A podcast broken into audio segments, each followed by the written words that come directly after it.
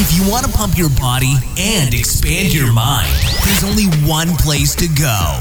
Mind Pump. Mind Pump with your hosts, Sal DiStefano, Adam Schaefer, and Justin Andrews. You just found the most downloaded fitness, health, and entertainment podcast in the world. This is Mind Pump, right? In today's episode, we interviewed a female fitness mogul, an icon, uh, Chalene Johnson. Very, very smart woman. Um, at one point, had the top infomercial for fitness uh, in the world. She's been in the fitness industry for a very long time, the gym industry, then the gym uh, fitness business industry, selling fitness programs online. She works with coaches and trainers and people trying to build their business.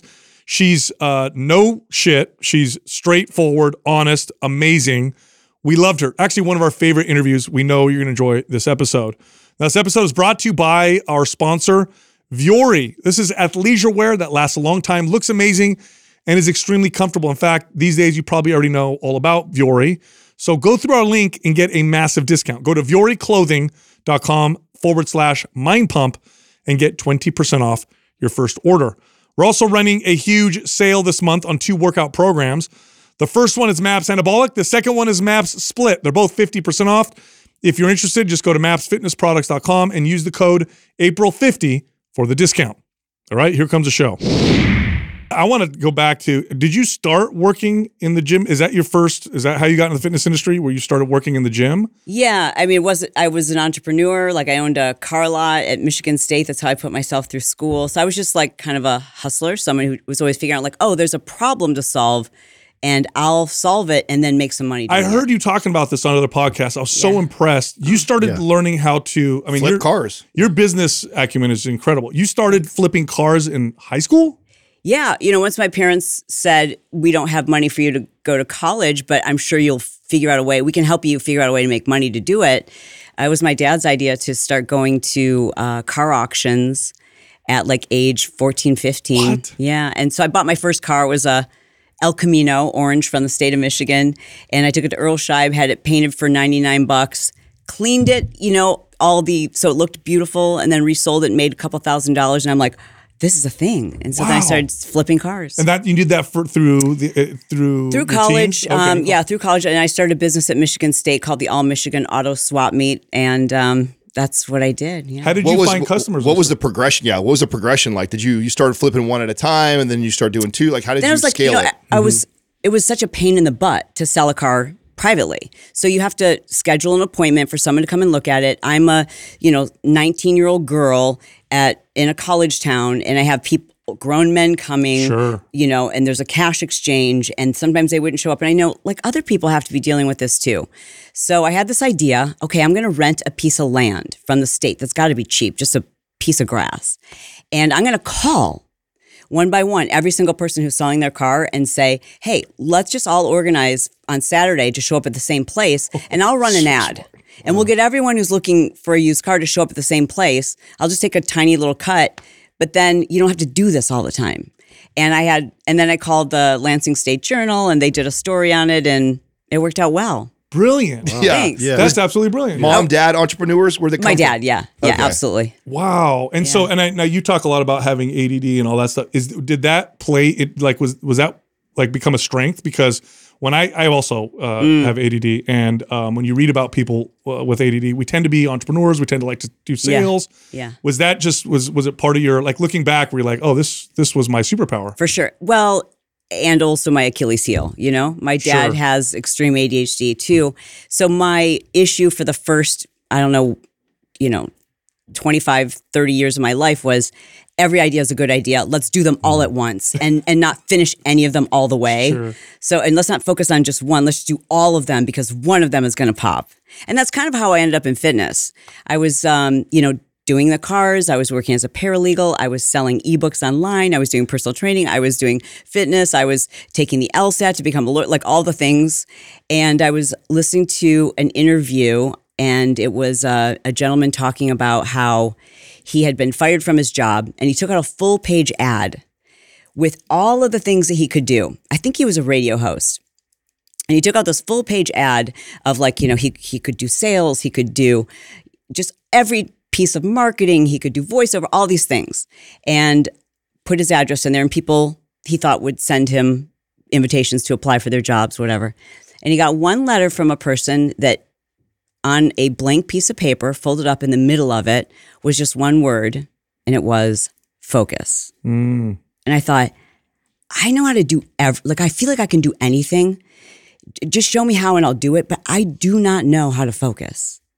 And so it was in that moment that I thought, what if I just focused on an opportunity and put all these other things away? And at the time, I, it was fitness. And so I just decided I'm going to go all in like for a couple of years and just see what happens. Okay, so why did you pick fitness? Because when you look at all these other industries, I mean, it- it's it doesn't seem like an obvious It's not one. an obvious moneymaker. Not at all. Making money in fitness, I tell people this all the time. Like, you want to make a lot of money, fitness is Yeah. probably not the industry to get into. Yeah.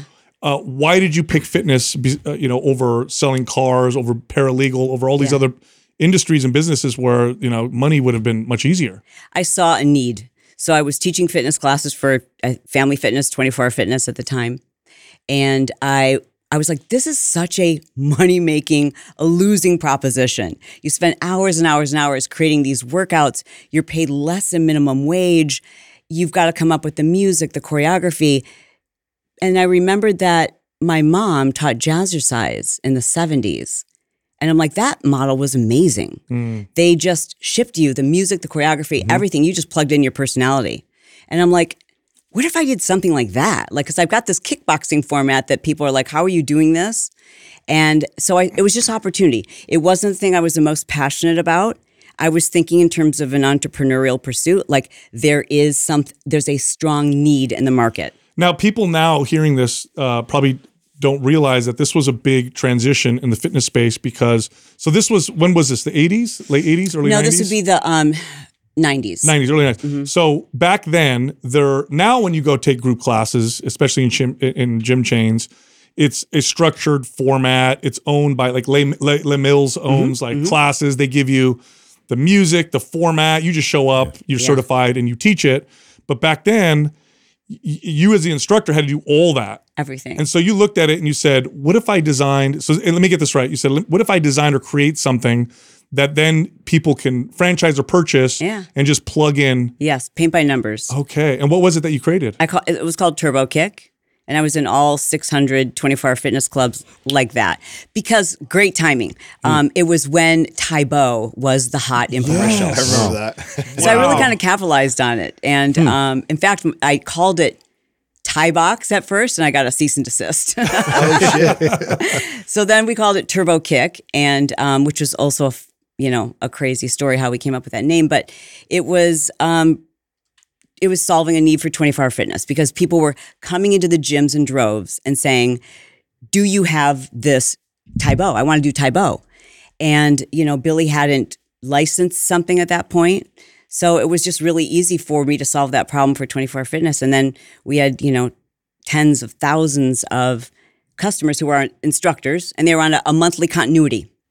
Wow. Take me through that that pitch. Like, so you come up with the idea, and now you're you're trying to bring it into like a corporation like 24 Hour Fitness. Like, who are you talking to, and like, what is that? Did you talk to Mark Mastrov like? Yeah. directly or was it? Yes, sure did. Yep. Um, at the time, it was Donna Myers. Yeah. And yeah, and Mark Mastrov and it was it was just really they just there was nothing available, Hmm. and they, every single general manager was like, we need Tae Bo in these gyms, and so you know I have a debt of gratitude to Billy because even though the programs are different, it was kickboxing. Yeah. And because I had um, a lot of experience in Group X, I could create a format that had the proper warm up, the proper cool down, the right beats per minute, all the things that instructors needed. So they all they had to do was plug in there, and it was free to the clubs.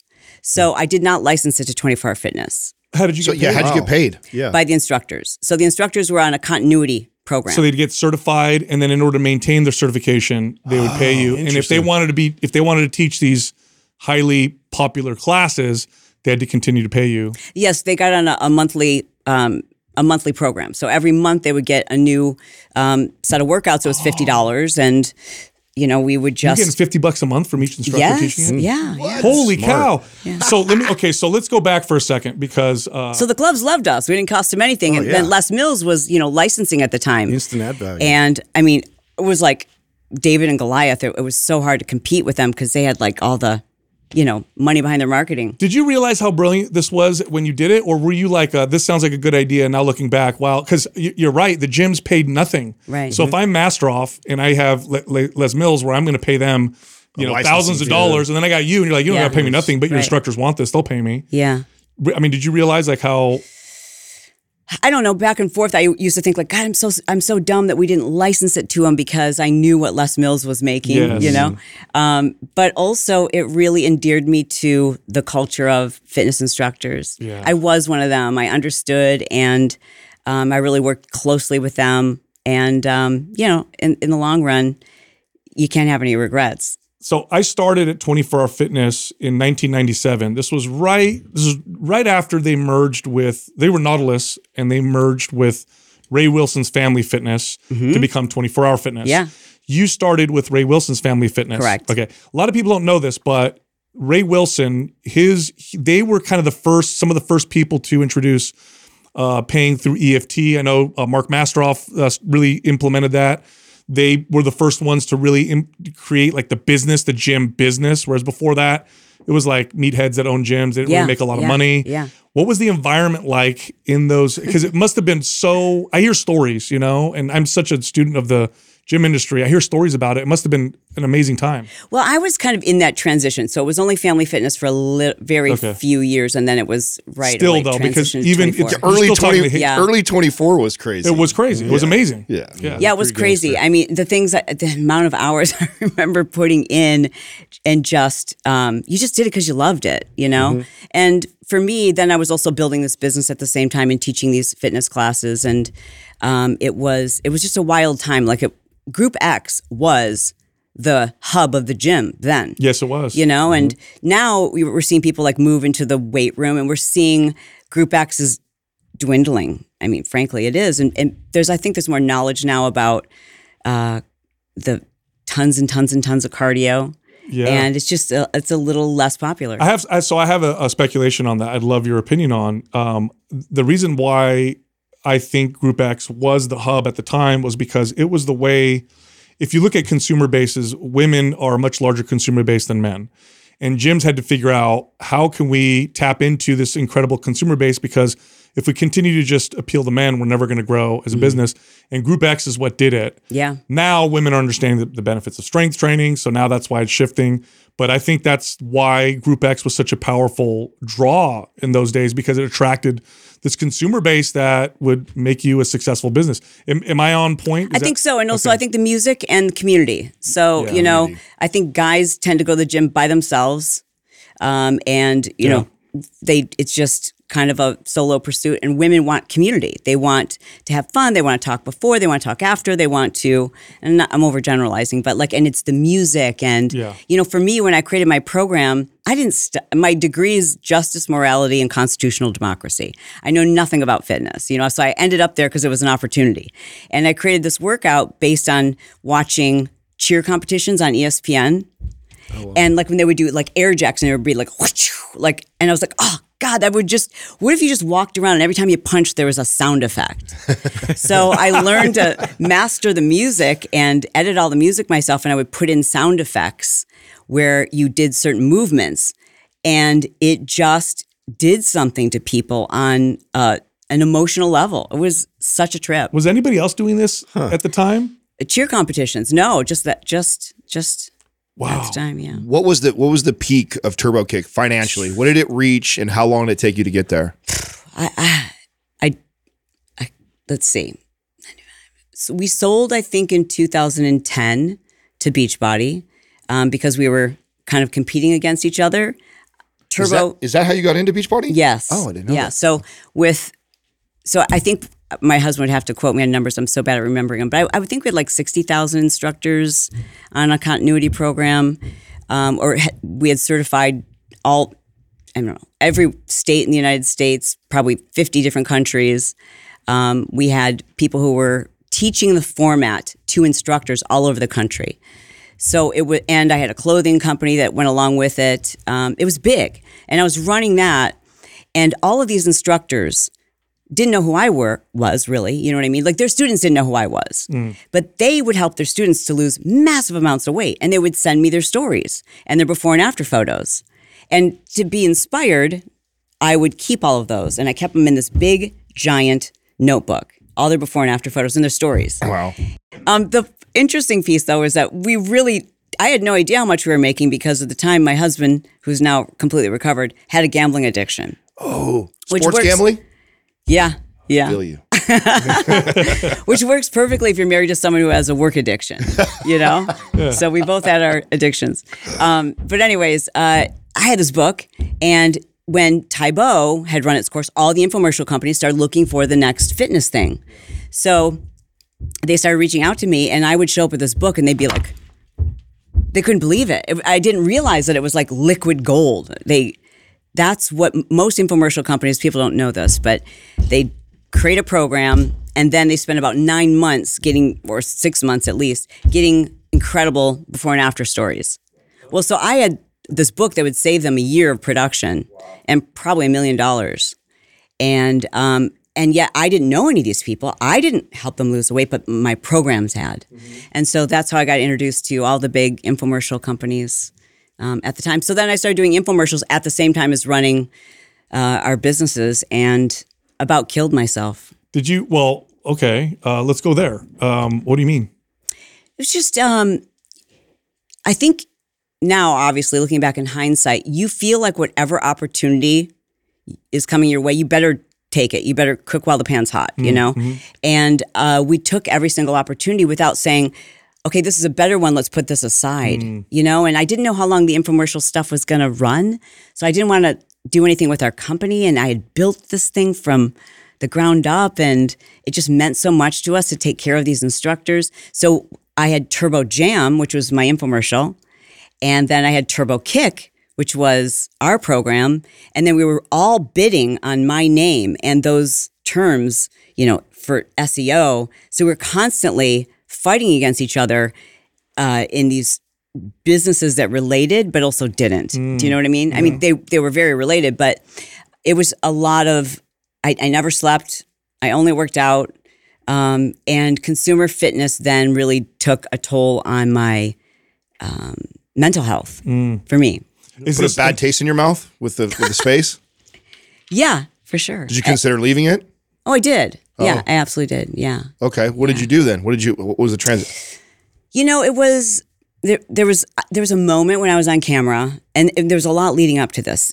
It's just, and and this is just the industry, and I was in the industry too, right? Like, so we were making fitness videos too, and mm-hmm. so I'm not faulting any one company, or but it was the industry at the time. It was the leaner and smaller you were, the more marketable you were. Right. Like I remember my first um, first time I showed up for or was preparing to do my very first consumer photo what do you call it photo shoot and they uh, the producer had emailed me instructions on how to cut weight and cut water before the shoot and i was like i never I, I i taught fitness classes but i was never in like the competition world. I didn't know anything about this. So i'm like cut weight and cut water.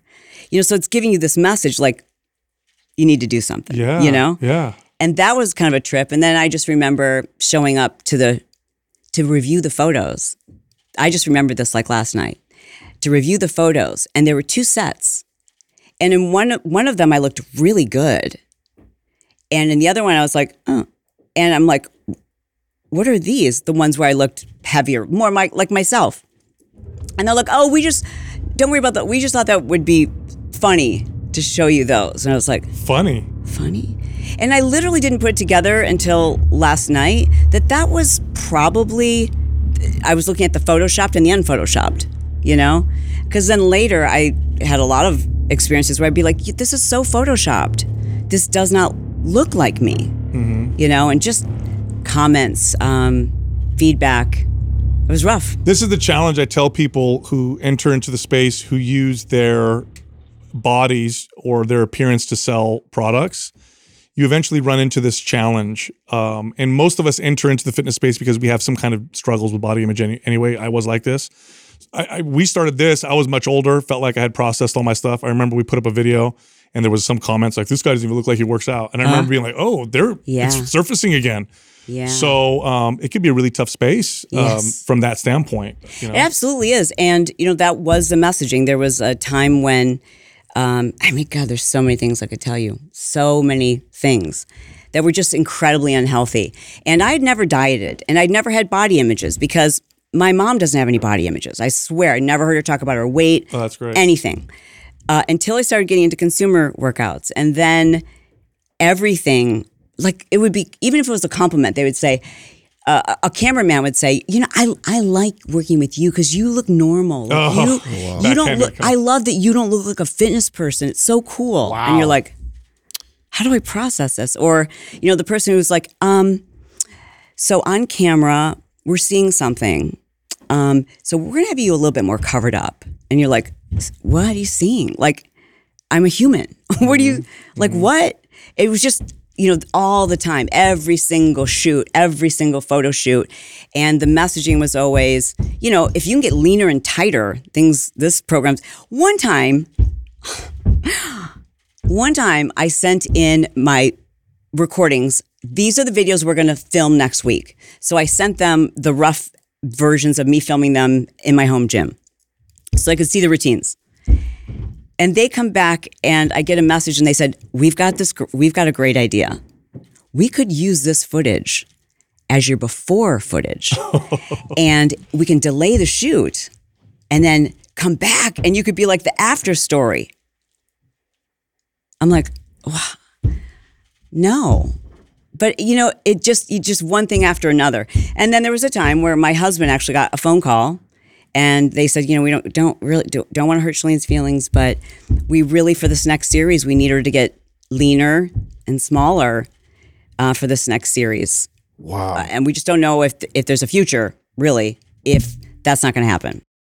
So what's really crazy about your story is that we talk on the show a lot about um, our insecurities and what led us to fitness. So Yes. that's actually what drove me to the gym. So you're kind of like the reverse of this. It's kind of crazy to hear. Yeah. Most people, I feel Yeah, like, you started getting like some of this after you got it. right? Most people Absolutely. hate their body, No. don't like the way they look. They go to the gym in pursuit to change something about themselves, Yeah. driven by an insecurity, which we talk about all the time. But I, you're probably the first story that I've actually heard somebody who was in the industry for quite some time, and then it seemed like it reared its head on you and probably created insecurities. insecurities and orthorexia um, and just feeling super duper inauthentic. So when my husband got that call that I needed to get smaller, lose weight, get leaner, get tighter for this next series, or there wasn't going to be another series.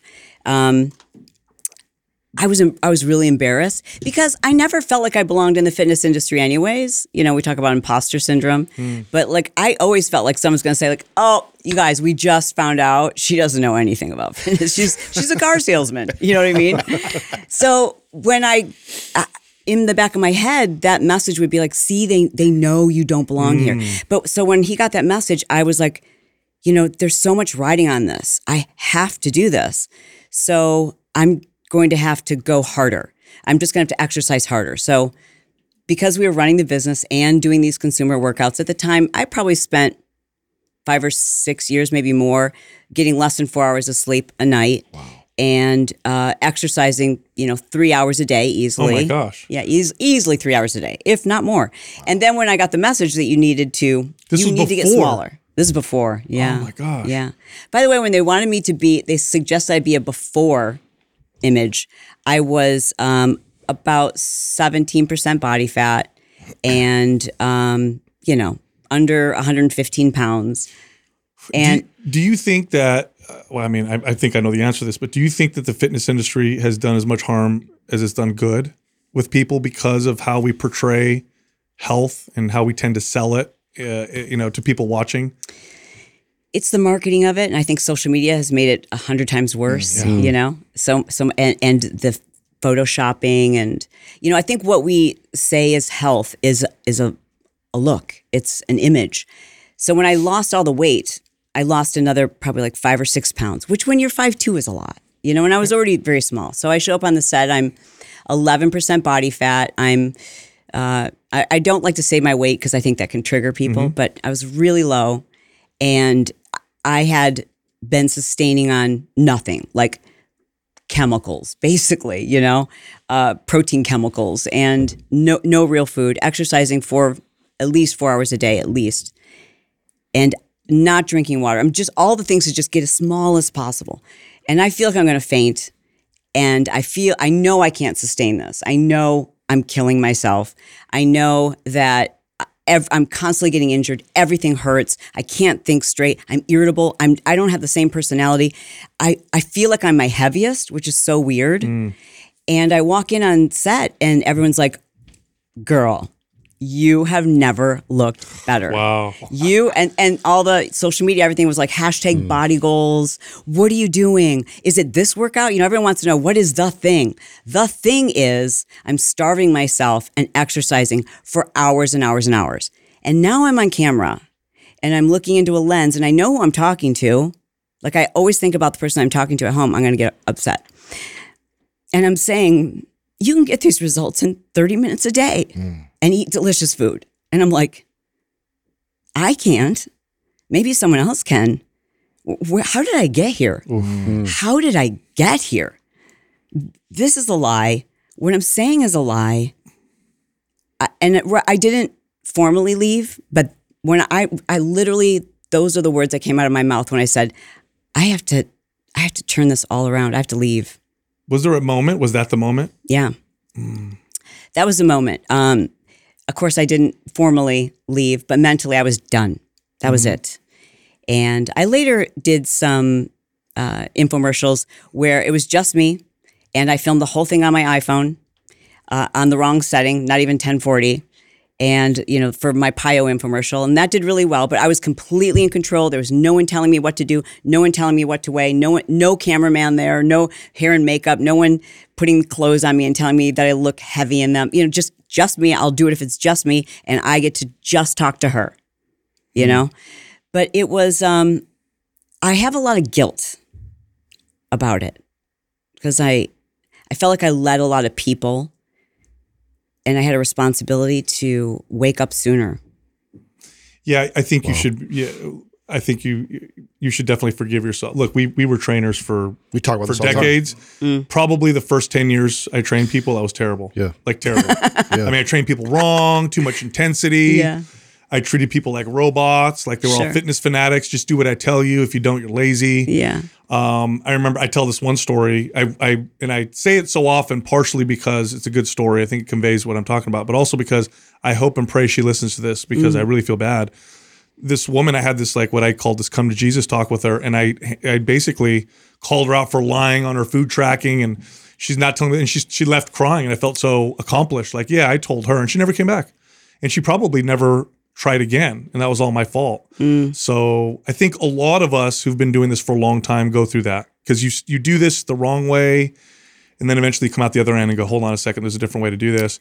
I do think that that extreme has caused an opposite and extreme reaction, which now is this distorted body positivity movement mm, mm-hmm. that's become so distorted, where it's like um, trying to lose weight is fat shaming, Yeah. Mm-hmm. and it's you know he- you know health at any size type of deal. And I understand where it came from, but I feel like that's like the it's also an ex- extreme and wrong. It's just on the other end, and it's a reaction to you know kind of how the fitness space has been for so long. And everything extreme is so polarizing, whether it's politics or fitness or Totally. nutrition. Like, and, and I just, I want no part of anything that's that extreme in any of those realms, you know? Like, I just, uh, I've learned that the industry, health and fitness, has really conditioned people to believe you won't get it right.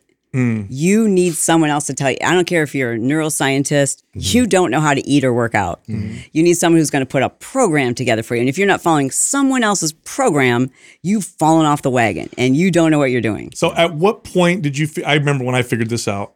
Uh, I remember. Uh, I think I I heard this and then it clicked, and then this is when things started to change for me as a trainer. I used to think you had to, you know, lose weight to get happy, and then I realized you get happy and then you lose weight. What, when did that happen for you? Yeah, yeah. Oh my God. So I don't, ever since that happened, I don't weigh myself. I have no idea. And um, I got weighed this week because I had to go to the doctor. And I was like, "Oh, I'm two pounds heavier than I was. I've got so much more muscle.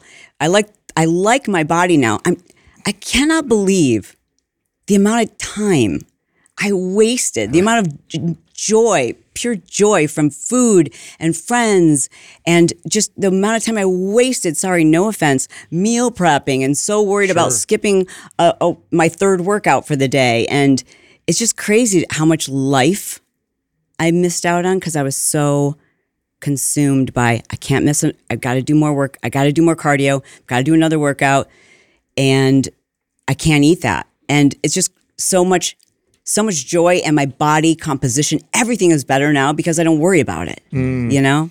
It's funny too because the people that get all the attention, especially with social media now, that get the attention, they're the ones that that of course their messages are what go viral.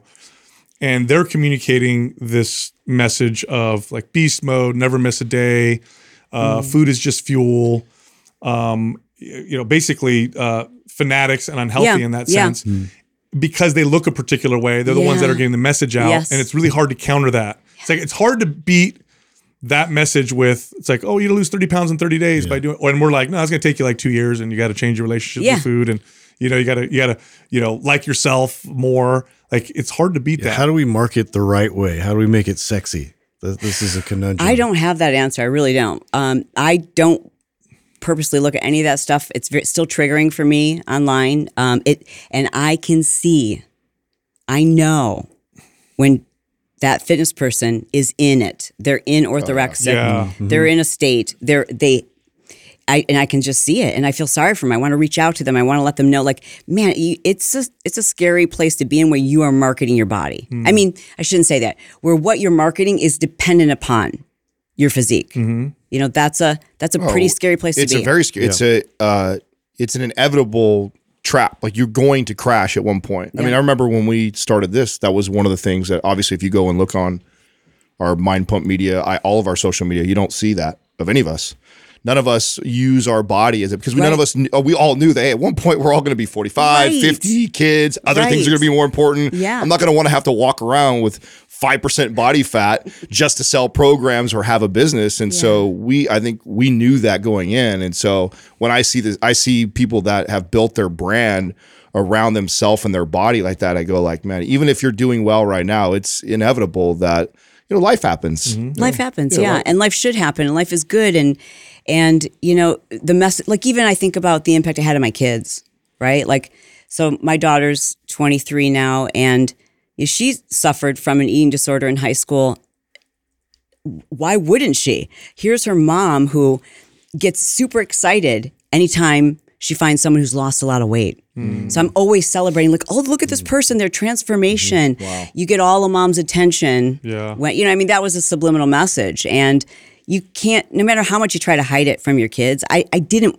want either of my kids to know how much I was exercising, how little I was eating, but they they see it. Sure. You know, so- you can't hide that. No, you can't hide that. And, you know, the, if you heard the whole conversation about the almond mom, No. No. Oh, it's just it's this trend that started from um, one of the Hadid, you know, the two Hadid models, the girls. Oh, yeah, yeah, yeah.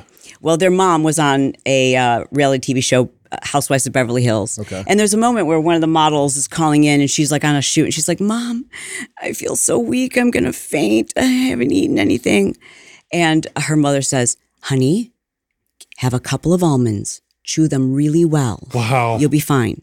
And so now that's kind of the joke is the almond mom. Wow. But uh, you know, a lot of us in those in the 2000s, parents and moms, you know, we were almond moms. So it's like, well, just grab a handful of almonds. You know, you, you don't really need that. Like we kind of would try you try to hide it with um, well, that's going to make you feel sluggish and slow, but your kids realize what you're it's just so much emphasis on good and bad food. And, and, and more so, it's what they observe uh, how you talk about yourself. yeah. uh, you know, and how you are with yourself. I think Yeah. that has even uh, a, a much larger impact because it's um, you don't realize it, and you're, Yeah. you're you're talking about yourself, and oh my god, I can't wear this, and I don't look good, and you know, your kids hear that, Yeah. and that can make it uh, really hard for them because they start to internalize. That. How old were they when you were going through that?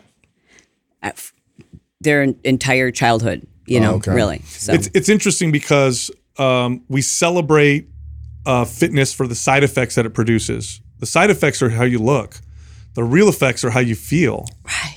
So, uh, and, and you know, you sell, and because we sell it through the side effects, that's what everybody thinks is the main effect. Um, and the truth is, is uh, if you if you think that's the main effect, if you confuse that as the main effect, you will eventually lose all of them. Yeah. Because your health declines, you feel crappy, you don't Yeah, look good. yeah. You know what the irony of this is, and I, I'm sure you've uh, you, you've experienced this as well. You, people can look a particular way in, in a picture, Mm-hmm. but when you meet them in person, I've been to enough fitness competitions and figure shows and whatever. You meet someone in person, they don't look healthy. No, they don't even look right. good. That's absolutely right. The bags under the eyes, the super hollowing of the face, and Bad skin. And oh, just, yeah. all, yeah, hair, all those things, and eyes. It is. It's sad to me that we take things to such extremes, and again, like people constantly asking for six pack abs. It's like, but do you actually know what's involved? For a woman specifically, like what that's no one cares or asks, what is that going to do to my hormones? What if I stop getting my period? What is that going to do to my bone density? Like we just we just have a look and we want that. You know, and I think social media obviously makes that much worse.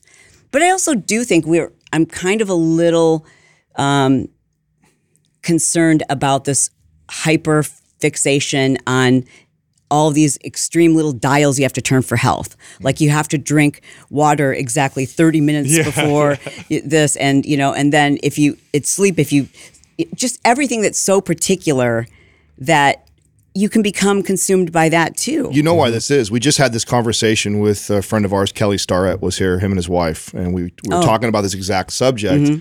And I think a lot of that is because most of us in this space are speaking to our peers, not even the Mm. the majority. Mm. Mm-hmm. We're all concerned about what everybody else Yeah. thinks about us, and we want to outsmart the other trainer and and and tout some new study that came out or break down some new formula that gets the max Well, if you do cardio at first thing in the morning, there's a five percent increase in fat oxidation. Yes. You know, Yes. People are like I don't want to do cardio first. thing in the morning. Meanwhile, we're missing ninety percent of the population Right. that gives two Or- shits or about it. more. Yeah, or more. Yeah. yeah. So I, I really think I think it's a lot of us caught up in our own shit, our own and people are so focused on rules. They want to know the ru- like. What are the rules?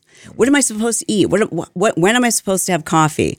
Uh, what is adenosine triphosphate? Like all of these things. Like there's they want to know what is the exercise? What is the workout? What is the? And it's like, well, it's it's just we want it to be simple, and it's not. No, it's it, it's it's not simple, but it becomes automatic if you do it right, and it takes practice, and it becomes. Um, it's like any skill you have to develop. Like you know, when you first learn how to walk, you really have to think about every step you take, and you're going to fall, and you got to pay attention. You can't do anything else. But eventually, you just walk. I could walk and talk on the phone. I could eat. I could. I don't even think about that. I'm taking steps. I don't think about breathing. Right? It's all very automatic. If you do this the right way, then it and, and you develop the skill, then you have a good relationship with exercise and nutrition. Then health is automatic because it's not healthy to have to constantly think about it. That's mm-hmm. not healthy. I get that that's a step. Yet first you may have to pay attention to learn things, Wow. but could you possibly who could live that way? Counting every macro, every calorie, you know, tracking people do. everything. Well, people, yeah, fitness fanatics, but Yeah. you try conveying that to the average person, they try it like, I don't want to do this. Well, of course you don't want to do this. It's, Yeah, it's immediate Yeah. deterrent. you're a normal person. Nobody wants to do this. I actually heard you say something on an interview that I thought was really cool. Um, something that we talk about when we get somebody who wants to lose weight, we actually don't diet them or restrict them of anything. We actually add to their diet. And it always blows Mm-hmm. Yeah. people's minds. Like, wait a second, this Yeah. person wants to lose 50 pounds and you guys add to the diet? I said, yeah. Instead of focusing on what they can't have, we try and add things to their diet. Yeah. I heard you say something that I thought was really interesting, and I'd like to know where that came from. And that was you don't even want somebody on a diet until they've like decluttered their life or fixed other shit that's going on in their life. Yeah. Where did where, and I totally agree with that because most people use food as a drug and they're medicating Yeah. because there's something else that's going on and they haven't. And until you solve that, you'll never fix the real uh, problem. a- And not just regarding diet, it's just anything. Like you really can't fix the things that are bothering you the most until you figure out like what are all of these things that are distracting me. You know, ev- even someone's home. I always say like if your home is really really cluttered, it hurts your brain. Your brain literally has every time it sees something, it has to make a decision. Is that supposed to be there? Do, do I pick it up or do I leave it there? You know, every single article that's not where it's supposed to be, when you see it, your brain has to make a decision. And that's exhausting. Mm-hmm. And so when you're this very exhausted state, it's impossible to make good sound decisions. Your cortisol goes up. You then you start focusing on things that don't matter, you know, as much. So a lot of times I, I will just tell people just start by decluttering your house and a lot of things will fall into place. Like your relationship will get better. You know, not like it's a miracle step, but it does make a really big difference because it helps you figure out like what's really important to me. Yeah, a lot of unhealthy behaviors are reactionary impulse and impulse based. Yeah. So when you can change your environment, the reactions and the impulses also change. Yeah. Right. So if you're stressed, if you're anxious, if things are disorganized, your impulses are going to be different than if things feel better, feel good about yourself, more relaxed. I think everybody can understand that, right? I think Yeah, all of us yeah. know what that kind Yeah. of feels like. So when I, Adam told me about that, he's that he saw you talk about that. I'm like, oh yeah, Yeah. that makes spoken like somebody who's been doing this a long time and really Yeah. understands, uh, you know, how this really works. And I also feel a sense of responsibility again to those, you know, whatever you want to call them, people who who trusted me, right? And they mm-hmm. saw me as their leader, I guess you would say, in terms of health and fitness. People did my workouts for 20 years. And now they're like, wait, so we're all are all those workouts bad? I'm like, no, no, the workouts are great. They're very sound. What I was doing wasn't healthy. Mm. What I was and what I was saying other people could do to get the what I was doing to get my results, I wasn't telling people. And so I want to be very honest about that. I want to be very frank about that. I mean, I was doing HIIT training uh, six days a week, and, and and also endurance cardio and lifting, and wonder wondering why I couldn't put on any muscle. You know, so it's uh, once I left the fitness industry, I really made a conscientious decision to talk about what I was doing to figure out what is health. And it's mental health, it's your sexual health, it's your it's your physical health, sure, and your weight, sure. You know, it's all of these things, not just what photographs well on Instagram. You know what's ironic about this too, because you're talking about what you did back then to look a particular way. The irony is, if you do it right, it's you look way less better and work. feel better now. yeah, thank You, you. you see that? No, I mean, and you know why? The, re- here's why I want to say that because there's someone listening right now who has a bad, re- you know, maybe body image, Mm-hmm. and all they heard was, "Oh, that's what she did to look that way. I can do that." Mm-hmm. But here's the truth, and here comes the sales part. But this is true. This is not a lie. You can look better by doing it the right way, which is less work, healthy for your body. You'll feel amazing.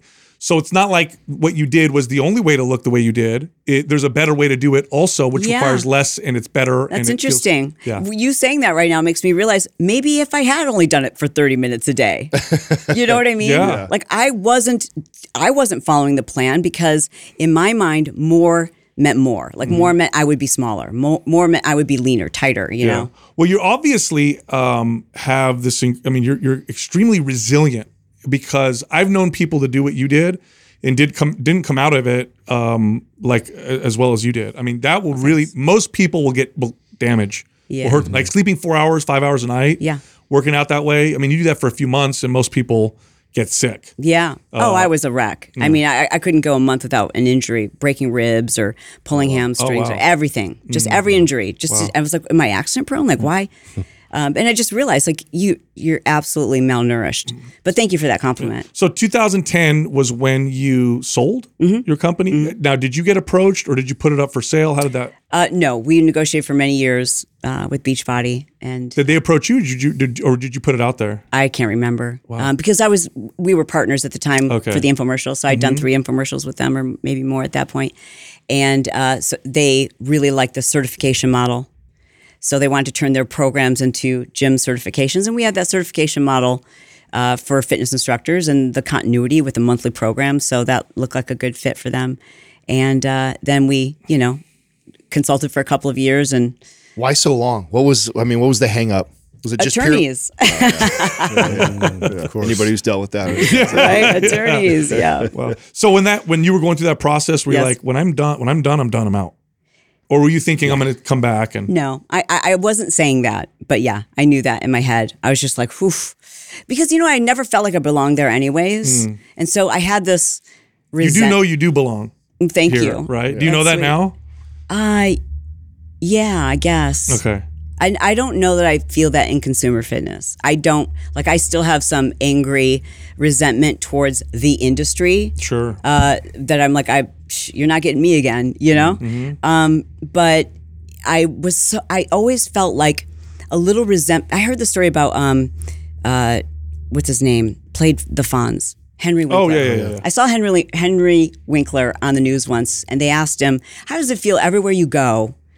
People say. Hey, Fonz, it's the hmm. Fonz. But you're, you know, you're a writer, you're a director, you're an entrepreneur, you've, you're a, you know, Broadway actor, you've done all these things, but everyone still calls you the Fonz. And when I heard this interview, I was still in that place where I was a little resentful that people were still introducing me as a fitness, health and fitness expert, where I'm like, I'm a hmm. business expert. Hmm. This is how I did well in fitness is because I'm a business expert. And so I had this resentment until I heard him say, No, I'm never resentful because it was a way for me to be invited into people's homes. Hmm. And I thought, oh, God, that's such a great perspective. And so now I don't have that same resentment when someone's like, "Oh my God, I know you from, mm-hmm. you know, your workouts."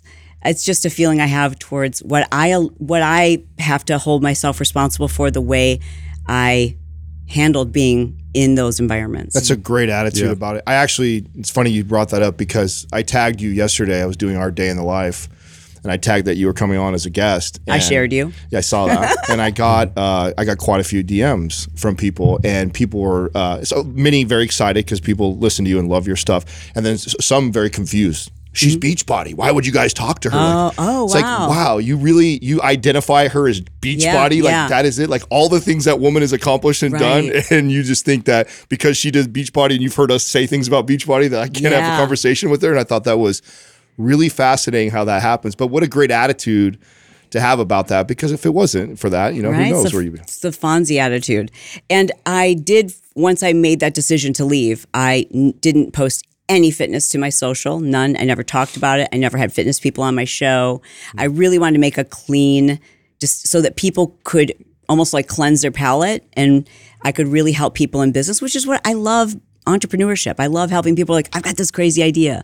I love helping people who are, you know, easily distracted by everything and helping them figure out like, okay, just here are the steps to start with. So I want to ask you this because um, you do you see the parallels now, or maybe you don't? I mean, I, you probably do. Do you see the parallels in fitness and just in entrepreneurship, in I the sense that you're doing, you're you know, you're working out. Oh, I'm doing this. I suck at it. I fail. Got to keep trying. Got to keep doing it. I fail. I can, and there's growth, just like entrepreneurship. Yeah.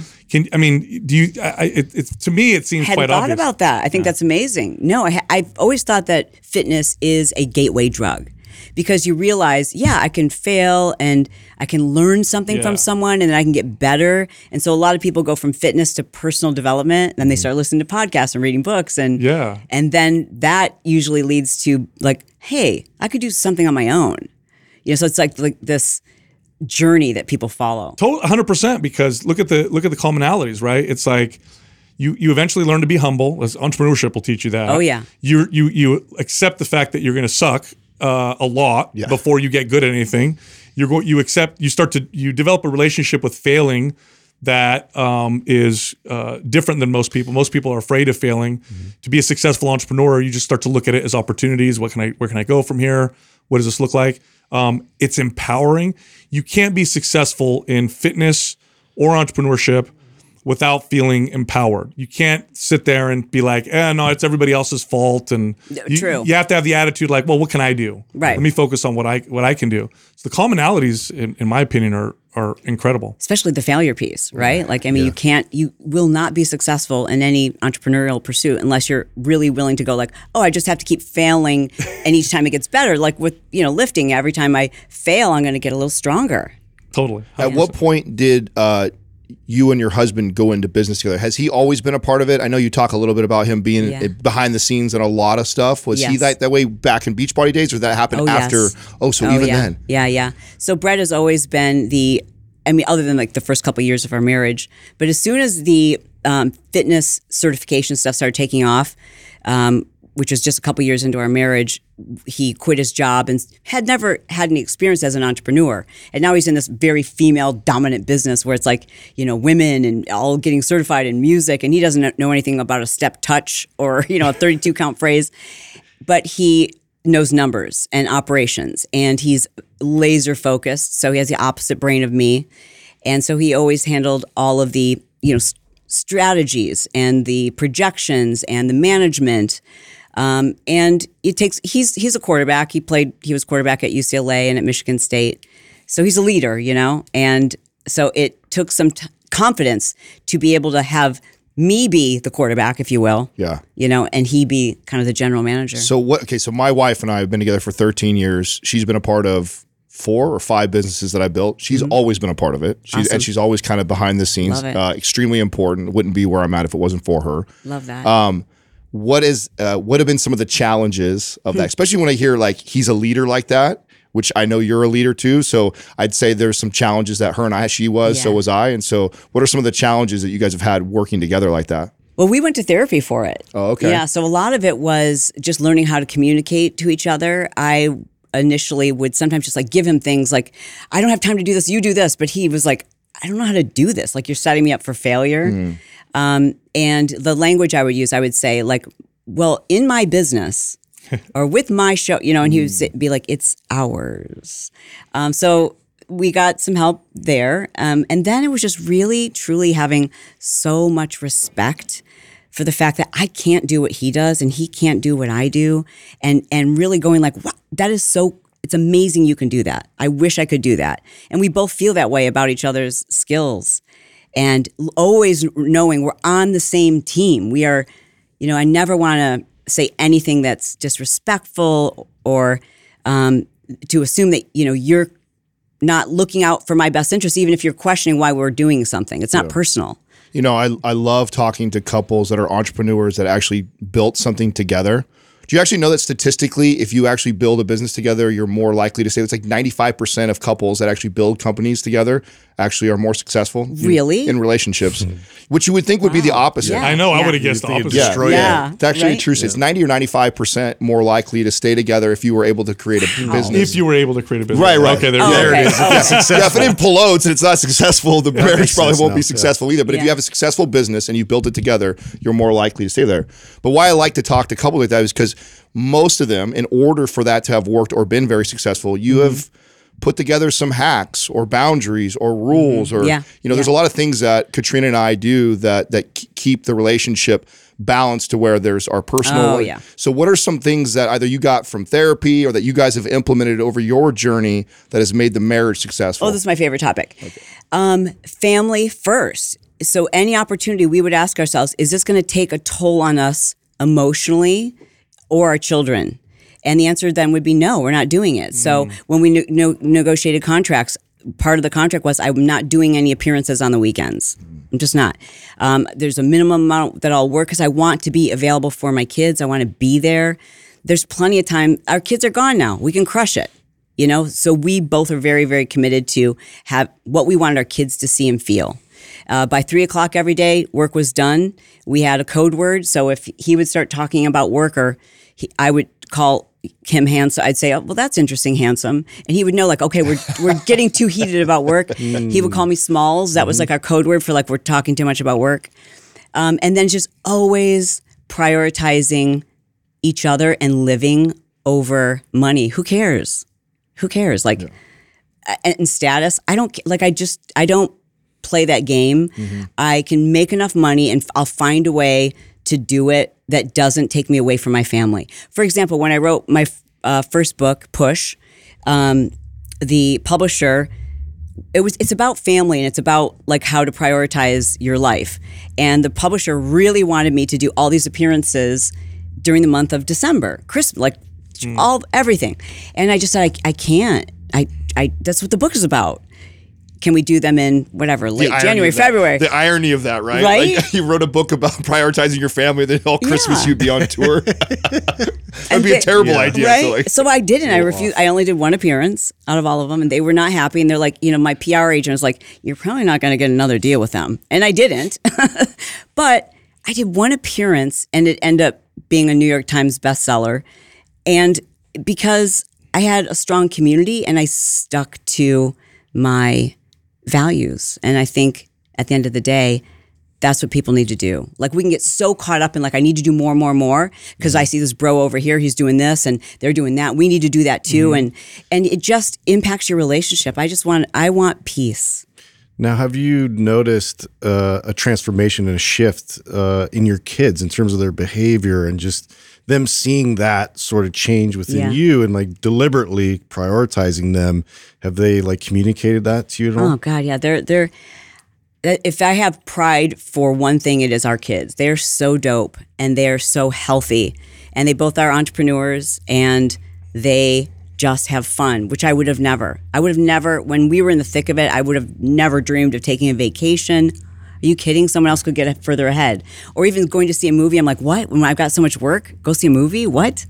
You know? So to see how much they actually live life and enjoy life and understand, you don't have to do it the hard way. You can do it a smart way. And it's not all about money. Well, okay, so if, if this is a misconception, I think a lot of people have on, about entrepreneurs that the reason why they do it is because they want to make a lot of money. Uh-huh.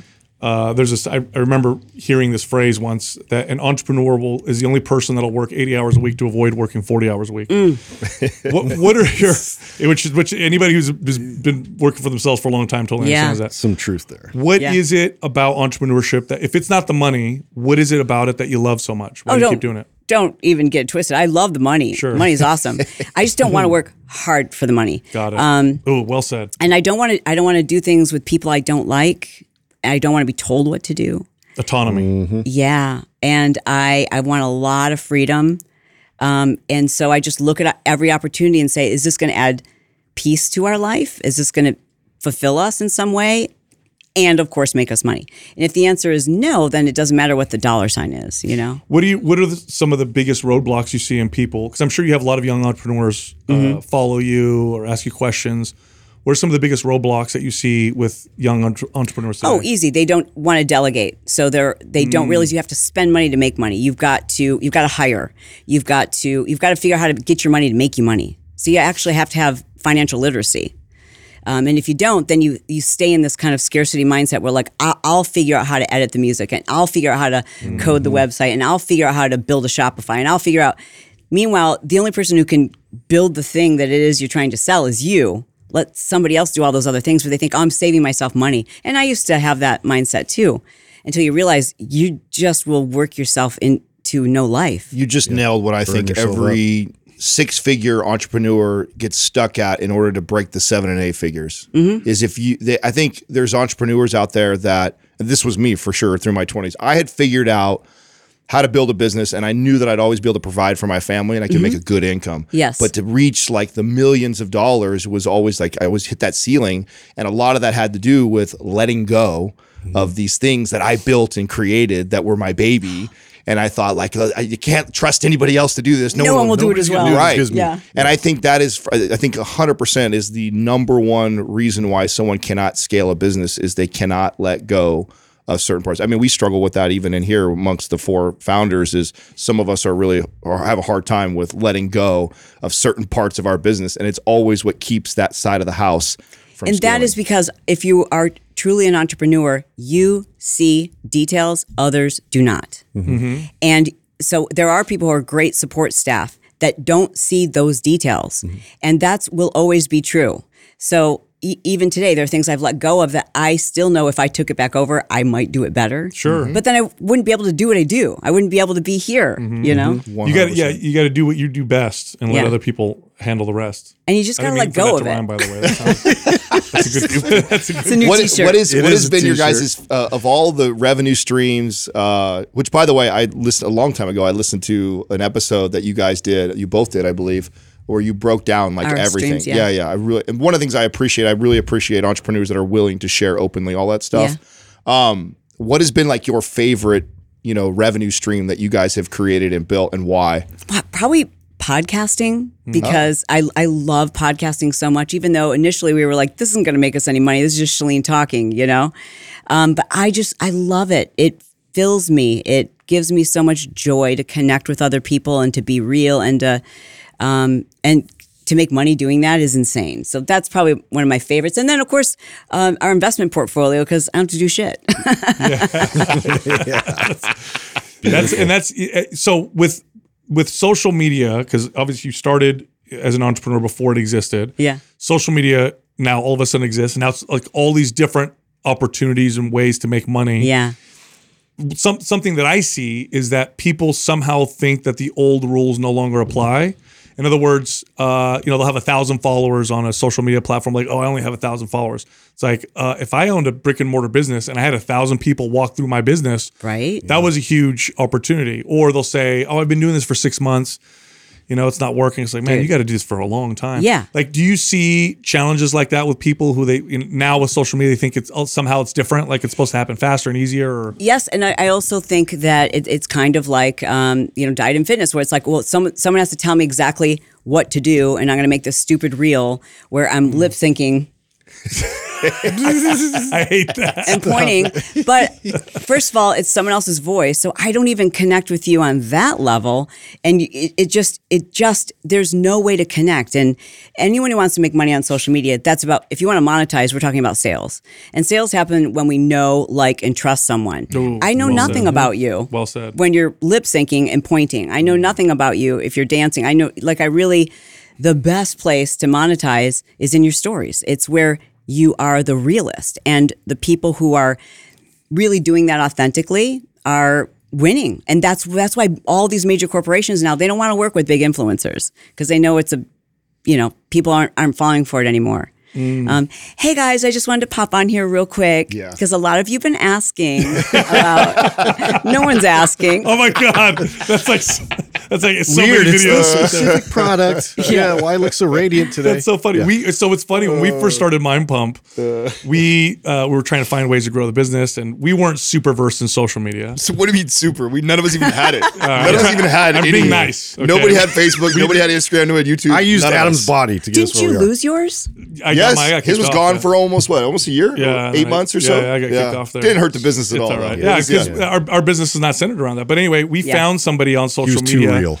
This, this, who had a large following. It was this girl that had large following, and we thought, oh, she's going to post about Mind Pump. We're going to get all these listeners. It did nothing for us because people were only there to look at her half naked photos, Mm. and she provided zero value. And then where there was a there was this other young lady that she had lots of followers. She came out with a T-shirt. I think she sold twenty. Yep. She had like millions of followers. oh yeah So I think there's a lot of confusion as to what you know whether or not people follow you because they're like looking at you, or whether or not they find value in what you have to say and want to buy what you have to offer. Also, Big because difference. of what I do, I know I can look at the account. I know that you've bought your fo- followers, and I can see that oh, you're Oh, yeah. buying your mm-hmm. likes, and I can tell that you're in an, an engagement. By the group. engagement. yeah, Yeah, yeah. And I can, I can, s- all of it. And so it's so funny to me when I have these kinds of folks on my show, or like they're connecting with me, like, oh, we can do a this for that. I'm like, Yeah, no, I'm cool. dude, if, if it, you don't understand, like, it is so glaringly obvious, and it's it hurts your brand. Like, how can I trust you if you're buying your likes? If you're buying an Yeah. engagement and Yeah. you you bought your followers, You're there's nothing. artificial. What's what's real? yeah. Mm-hmm. All right, so can I ask you something selfish? Because I really uh, respect your opinion. So Okay. obviously you're coming on our show. You listen to our show a little bit. Yes, beforehand? yes, a Okay. lot. So I'm sure you went through our stuff, our social media. No, you didn't. Okay. was no. I looked at them. I looked at um just stories. I because I I like I just look at stories, but I will. I promise I will for you. Well, I was going to ask you what you thought because obviously Yeah. you came on the show, so you must have thought, okay, they're I just love you guys because you're so real. Um, and I am.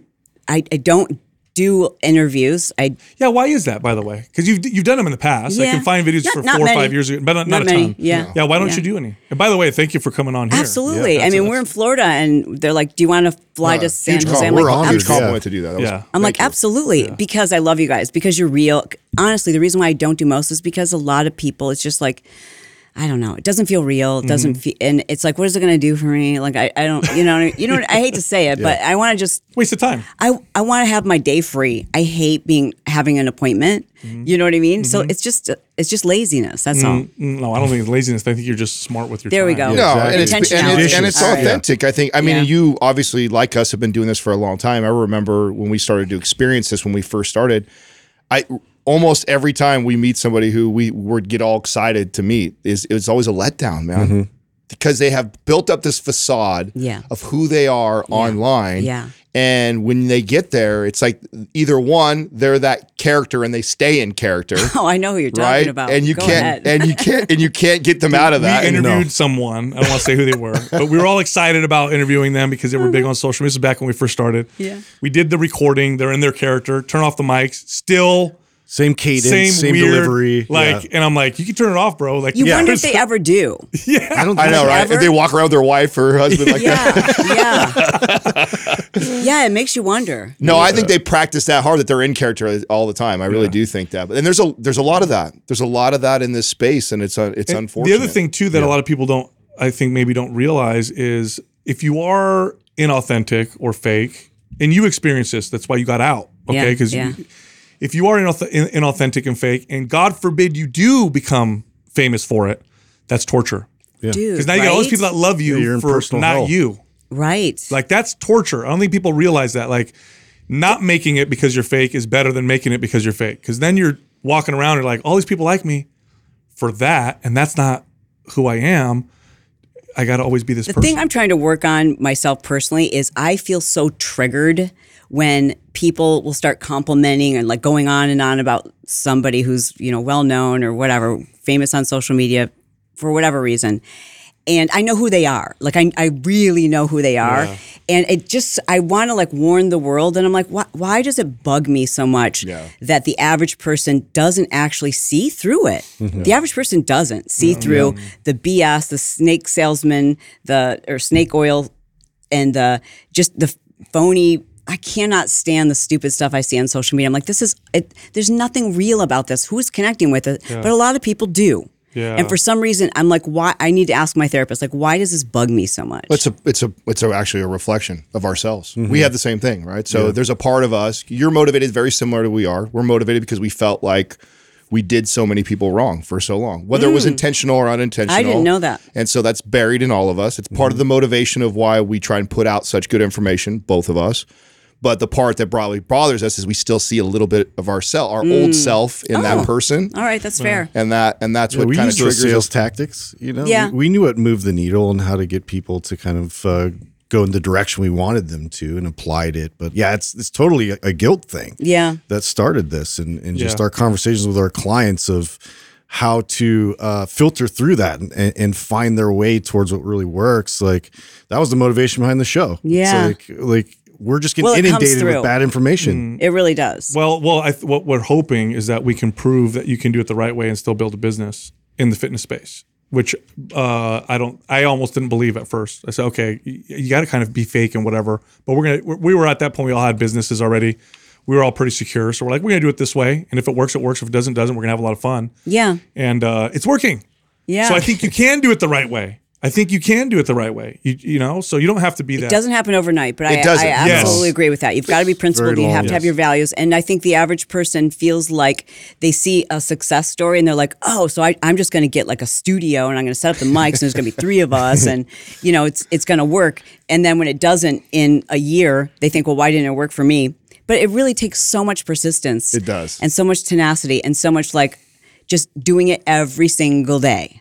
It was, a, it was a slow climb Mm-hmm. for us. People always think that we like exploded overnight. It's like, nope, the business literally on all line items has grown 50% year over year since the very first day we turned it on. Wow. Just, you know, it's not a. I'm waiting for the hockey stick. Just do It's been the an saying hockey right? stick. Sal's been saying we're going to We've hit this hockey stick fingers. one day. It's It's like, no, it's just been Yeah. steady. Do and I- the next right thing. steady, and steady, have you guys always did you? Oh yeah, you always did start with video, didn't you? No. no, No. Video we did didn't come till- GoPro. we never released it because it was just like this is the most boring. One of our, thing that was I've one of our biggest mistakes actually when there's two huge mistakes which let's get into this this would be fun to talk to you about this because of your- all your success in Yeah. business too when i share some of the biggest mistakes we ever made one we actually thought email was dead when we first started Okay. boy was that a mistake didn't Way wrong. Your friend Mike one. Matthews Way taught wrong. us. He's like, no, no, you got to have email Oh, yeah. lists. like Oh, so yeah. like three years into the business we we had really thought at that time this is how naive we were we had thought that like oh social media has now become the new medium instead of email and so we f- were starting to kind of focus on that didn't do any email lists so that was mistake number one uh, mistake number two was thinking that you know who would want to see three assholes talking into a mic all Okay. for two hours like that's mm. it just sitting still like there's no way so and now obviously the the youtube channel is continuing to yeah, but to you know grow. what though? Looking back, you know. oh it all happened for a reason yeah, because I we weren't agree. media people. I mean, we don't know. We're, we're trainers. We're fitness people. So it's like uh, we had to. I mean, we would have sucked so bad. Yeah, think, yeah, you I get it. Yeah, and we did. We did. We were terrible when we first started. Some pe- people liked us for some reason, but we were we weren't great. If you listen to some of those first episodes, please don't. By the way, Everybody watching. it's really No, embarrassing. Don't, don't put that out there. What, Yeah, so, so- what were some of the, like on on your journey of scaling Yeah. the the empire that you have now? What would have been some like looking back like oh I, I fucked up there I should have done that geez, sooner. So many, so many. Uh, it's hard to remember them. Uh, water bottles. So I, I love making habits really simple, so you don't have to think about it. Uh-huh. Um, you know, habit stacking. And so for me, in order to get enough water, I fill up three water bottles every day. You know, I actually do it the night before and I fill them up so that they're, you know, ready to go in the morning. And then when I'm done drinking all three, I'm done instead of refilling, refilling, refilling. And so I'm like, I'm going to develop these, the system, a water bottle system. and there's going to be a morning water bottle and they're going to have different colors. And then you buy all three and then there's a backpack you can carry them in. And, you know, my most loyal fans all were like, yes, the three water bottle system, not thinking like they could just go to Target and buy three water bottles, right? So that was a losing proposition. But the biggest, which we probably lost a quarter of a million dollars in, is um, app development. Oh, Yeah. oh, And and it's funny because I just every single time we would have our meetings, I would be like, oh, God, I don't want to do this. I don't know what they're talking about. I this makes mm-hmm. no sense to me. It just keeps getting further away from what I want it to be. I'm so confused. I don't know what you're talking about. I hate these meetings. This is not bringing peace to my life. And I just said to my husband, I'm like, can we just walk away from this? And he's like, we have a lot of money invested. I, I go, I know, but I hate it. He goes, well, I do too. I go, well, then let's just walk. Hmm, and we that makes that makes me feel so much better. I know. we only lost really- seventy five Me and. Adam went through that. so it's like that makes me feel a little bit better. So that was we before we all got together. Justin and I had were building a fitness app that, of course, of course, we thought it was brilliant. So this is what year? this is two So seven years ago, no, years no. ago. what are you talking about? We've been doing this for eight. It was two Oh, years before that. 2013, 20, 2013 probably. Okay, so you Yeah. would have lost a quarter ago. million. Yeah, yeah, Yeah. yeah. Go ahead. yeah, it was now, yeah, right. Yeah, it was Yeah, we- expensive. We uh we were we were building that and i mean knew no idea what we're doing and i remember just constantly throwing money at like first it was engineers right and then we then we find out like well you need someone to design it if you want to do that and everybody Designers, quotes you this like oh we could do it for this But we didn't know. yeah and then Each we didn't know stage this is this. another like twenty, thirty But the wireframe, dollars. that- I'm like, I, I don't even know. It's like French. I'm listening in on a conversation. I don't know what they're saying. I hate this. So I'm so blessed that we had that experience uh, back when we didn't have the kind of money that we have now, because obviously we have the capital to easily do that now. And I remember Justin and I being so staunch about no, because everybody wants that. Actually, we have a huge audience. It's like, when are you guys going to develop an app? Make an app, make an app. I'm like, hell no! It's such a terrible business model. We can deliver the same thing and have a real good experience uh, without all the engineering. Well, I remember when we we met with somebody, and this was the moment for me. I don't know what happened for you guys. It sounds like just being frustrated with it, but the moment for me where I was like, "Oh, that was the aha," was when I found out that tool apps are virtually worthless when it comes to making money, and gaming apps make eighty five percent of all revenue in the app world. And I thought, oh, okay, well, this is not a good idea to build some fitness app that's Right. basically a tool for all of our audience to Right. use, which sure makes their life a little more convenient, and easy, but dropping a half a million dollars on something that's probably not going to get its ROI. So, Dude, that Instagram subscription model is going to take a lot of apps out. oh yeah, a oh, lot of apps out because that's where people are. Yeah. You know, Mhm. that's Yeah. the thing is like when you're asking people to, to leave a platform and then open up a separate app to to get more content from you. That's that's an ask. Yep. You It's know, a I big mean, do you guys have a Patreon? no, No. Okay, No. Do you That was a- actually- a so paid that- level of YouTube. No. No, no. So we didn't. So actually, what made us start monetize for a year and almost a half, we didn't monetize any of the business. The goal was, can we build an audience? No ads, no nothing. Nothing. No, we wanted down- to build value. We wanted to create some authority. Let pe- you know have see like look. We know what we're talking about. Well, the, the goal was to prove what we all believed, right? We all believed that we had something to give to people that was of value. But before we even would want to consider making any money, it was like, let's go prove that. Let's go prove that we can provide so much good free content Love it. that will build an audience of people. What made us turn on the monetization? Because at that time, Sal and Doug, this is before we even met, had already created an online digital program. So they had a program ready to sell, and we did not promote it or talk about it until we actually started to get DMs. Man, this is what we always tell entrepreneurs that are trying to build a social media business is we actually got to a point where we were literally daily, each of us, getting messages of people trying to give us money.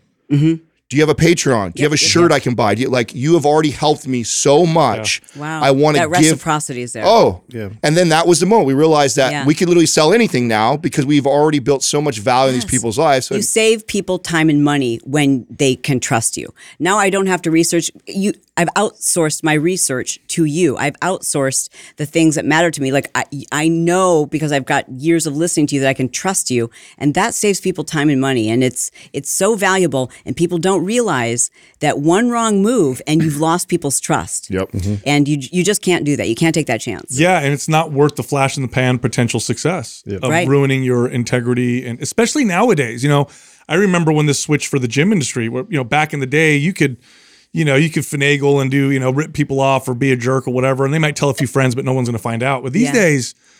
You, you, it's all over the online. You're you're you're one minute gold, the next minute zero because you know you got some bad reviews or you did something the wrong way. So Yeah, and that's kind of a scary thing, Yes. right? Like people are, are really quick to cancel and quick to Sure. put you on blast without looking at the history. But again, when it comes to trust, I think if you're acting in a way that's very principled, um, it- that's important. Every single opportunity. You know, I just had this conversation with my son. He's has a huge social media following, and somebody uh, uh, looks like a great company reached out to him, and he's like, "What what do you think I should do with this?" I said, "A lot more research." Because mm. people really really mm-hmm. trust you. This is a big payday. But dude like we you just you need to do so much more research on this company. Like for me before i'm going to work with the company i need to know like how do they treat how do their customer service reps treat people when they call? You know what what what is their history? What's the ceo like? You know those things kind of matter to me. Yeah, We want to meet all of them. That's so. Yeah. I handle all the partnerships side of our business, and before we do anything with anybody, like we want to court them for like six months, and they're always Yeah. people always say, "Well, we want to give you money Hurry, for this." hurry. Like, no, no, no, come down, come have dinner with us, let's hang out, tell me about your business, how you got there. I want to hear their story. Like that all matters, not just if they have some product that aligns with maybe something that we we value. It's it's important that we understand them because there's a massive supply of companies that are looking for people who have the most valuable commodity which is trust right. so d- don't jump Do you, You think? know- do you think that that commodity is even more valuable today than it was before because of the, the market and Yeah, and because everybody's selling now, right? Like Mm. you know, your mom's a social media influencer. you know, like everybody is selling Mom's and killing so it. right, she's killing it. awesome. So it we we become very like, wait, is this an ad?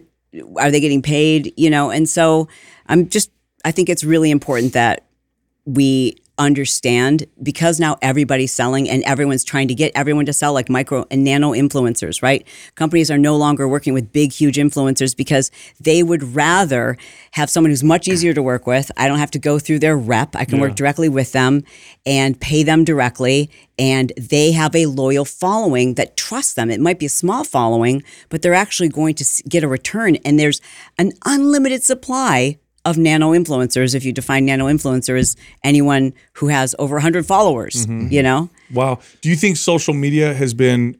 Uh, it's obviously changed a lot of things. Do you think it's been a net positive or net negative? oh gosh that's a great question it depends on how it's used mm. you know because there, there's so many things that i've learned from social media like i it's just so great to be able to say to your audience, "Hey, does anyone know what this could be?" Mm. And you mm-hmm. and you get these great responses. Or does anyone know a great restaurant to try in San Jose? And there's so many so many positives that come from it, and there's also a lot of uh, negatives. Obviously, I think it's a net positive for people in like the room, but I think it's a net negative for For what the For the consumer? mass, for the general consumer. population because they Just don't know how to. Yeah, because they're easily distracted. I would- they're Yes. easily sucked into the rabbit hole. They're easily marketed to. So I would have disagreed with him if uh, a while ago, but uh, the reason why I'm starting to agree is because I've had this experience now where I'm at home and the kids are down and wife and I have like 45 minutes to watch TV and I have Netflix, Amazon Prime, Hulu and I spend 45 minutes trying to find something to watch because there's so much stuff. so I'm starting to believe that now. Yeah. It's like now you're a consumer and it's like, "Oh my god, there's this like that's true. Unlimited endless options. sea of information. What is good? What's bad? Is it just how vol- how popular they are? Is it by how they look? Like, And if you have ADD or ADHD, Yeah. um, and you everything is information is dopamine. It's like I need another hit. I need, Yeah. and I, I can't tell you the number of times I've stood in my bathroom and I can't get in the shower until I have something that I can listen to while I'm in the shower. yeah, because I like so I You're have to find the halfway. right Oh my God, I can relate. YouTube oh. because I can't take a shower and just can shower. relate. I can't spend three minutes without stimulation. What's wrong with me? And now I'm late. Like this makes no sense. So I, it it does create for a lot of people that um, think they have, and I think that's why there's an Adderall shortage. I think that's why so many people think they have ADHD, is because every, you know people are talking about being distracted. Well, how could you not be distracted when you've got notifications and and uh, your phone's zinging, and you can play a podcast in the background, and YouTube's and Netflix, and all of these things, information overload.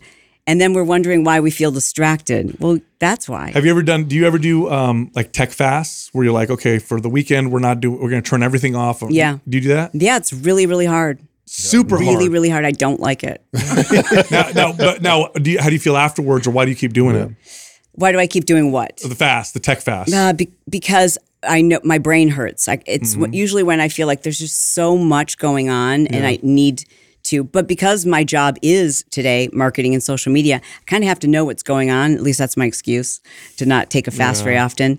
Um, but when I do, it's now I'm. I find that every time I fast, it's almost like I eat less, right? So I, every time I fast, then I come when I come back, I consume less and less social media. That's a great point. So now it's I go on Instagram every day. I really intentionally say don't look at the explore page. Just go directly to my DMs Mm-hmm. so that I'm going there to connect with my community and not to consume other people's content because I'm too easily distracted. Do you have any? So it, you made such a phenomenal point, by the way, that this distraction is no longer an issue for people who ha- who are neurodivergent, right? ADD, ADHD. It's now an issue for everybody. yeah. Um, and I agree with you. I think that's why so many people are medicated who probably don't need to be necessarily because the world is just so crazy and everything follows you all over the Yeah. place. Where do you find peace for yourself? Is there anything you do on a daily basis? Like for me, it's extra working out. Like, Yes. I identified this a while ago. Like I work out for mental health. Oh, yeah. 100%. And everybody makes fun of me for how consistent I am and how neurotic I am about it. But it's like if I don't do that, Yeah. I go crazy. And that's the only time when I put my headphones on and I'm here. Yes. I'm here. Is, is do you have anything like that for yourself? Well, for sure it's fitness, right? So I I won't listen to podcasts when I'm l- working out. I, just music, just explicit rap music, and wait, wait, explicit rap music. yeah. If you always say, "Can I have your That's Gangster gotta rap. be So, you imagine, West Coast or what? Yeah. imagine sitting next It's to her bad. working out and you hear her headphones. Little go, five Oh, foot it's two blonde listening to gangster rap. Music. People, when they ask for my uh, Spotify playlist, I'm like, please don't judge me. It's not appropriate. and people are really horrified. But I love that about you. I, I have a this thing. I don't trust anybody that doesn't swear. Okay, Right? good. Yeah. yeah. I feel like- F-bombs galore, yeah. for sure. Um, so, I, and I love roller skate. I love to paint. I love spending time with my husband. We love traveling. Um, you know, it, it's you guys are in the thick of it because your kids are young. Yeah. But like, let me just tell you, it's over in a snap. And and I just remember thinking when they were little, like all the sacrifices we were making, like, God, I wonder if opportunities are going to come around when they're gone. Yeah. I wonder what life's going to be like. But because we were so in it together, the two of us, and had been through a lot of hard things together, um, when the kids were gone, we were both so looking forward to like just doing whatever the fuck we wanted to, you know, and and like we just decided we're going to travel for the next eight months. We're going to go to Europe. We're going to go to Miami. We're going to go all over and figure out a place to live other than California, and um, just Jealous. have fun and like you know we love snowboarding and, and i love to roller skate. It just doing things that are physical Mm-hmm. is how because if you're doing something physical we have to think about it That's or you right. could fall like like snowboarding. You can't be distracted. It's just but you're still having to focus. And so that feels good to my brain. Yes. i i can't just sit and meditate. I can't. I'm not good at it. Yeah, it's so hard for me too. Do, now, okay, so was this a challenge when you had your kids? And uh, let, let me go a little deeper. So I have four kids, but the age gap is big between them. I wasn't great with this with my older ones. My younger ones, I became more aware of it because, you know, I had you're wiser What, yeah, like like all of a sudden, I realized how fast things went like by. I'm like, oh my god, they're already like teenagers. Like I got these little ones now. I want to be more present. I had this moment I've talked about on the podcast where my two year old, he was playing and he was we were playing and then he went off to play on his own. And I'm like, oh, an opportunity to like go on my phone, right? Yeah. And I said, uh, and I was on my phone. I said, you know, let me just watch him. Let me just watch him and just be here. And I put my phone down and I realized, and I don't know how many times this must have happened before that I wasn't even aware of. He would look back at me every once in a while to see if I was watching him. Totally, Wow. I totally missed that every time I was on my phone. And so I was like, okay, did you did you have challenges with that with your kids? Where like I need to be present. Yeah, okay. absolutely, and a lot of guilt, especially as a mom. You know, I I was work running my business from home. We had a headquarters, but I would work from home because in my mind, then I'm at home with my kids. But there was a time that I just realized um, I'm here, but I'm not here. Like they're in the room, I'm at the baseball game, but I'm also doing work in my head. Like I, it was really hard for me to be present, and I had to figure out how to change that, and that meant doing less. That's that's really when it like forced me to delegate a lot more, uh, so that I could be present for them. I think the the greatest gift you can give your child is your uninterrupted, one thousand percent your time. like, Totally. and it doesn't have to be a long time. It doesn't have to be an hour. If you just tell, if your kid literally, and you tell them, listen, I'm putting my phone down. This is just your time. We're gonna. What do you want to do?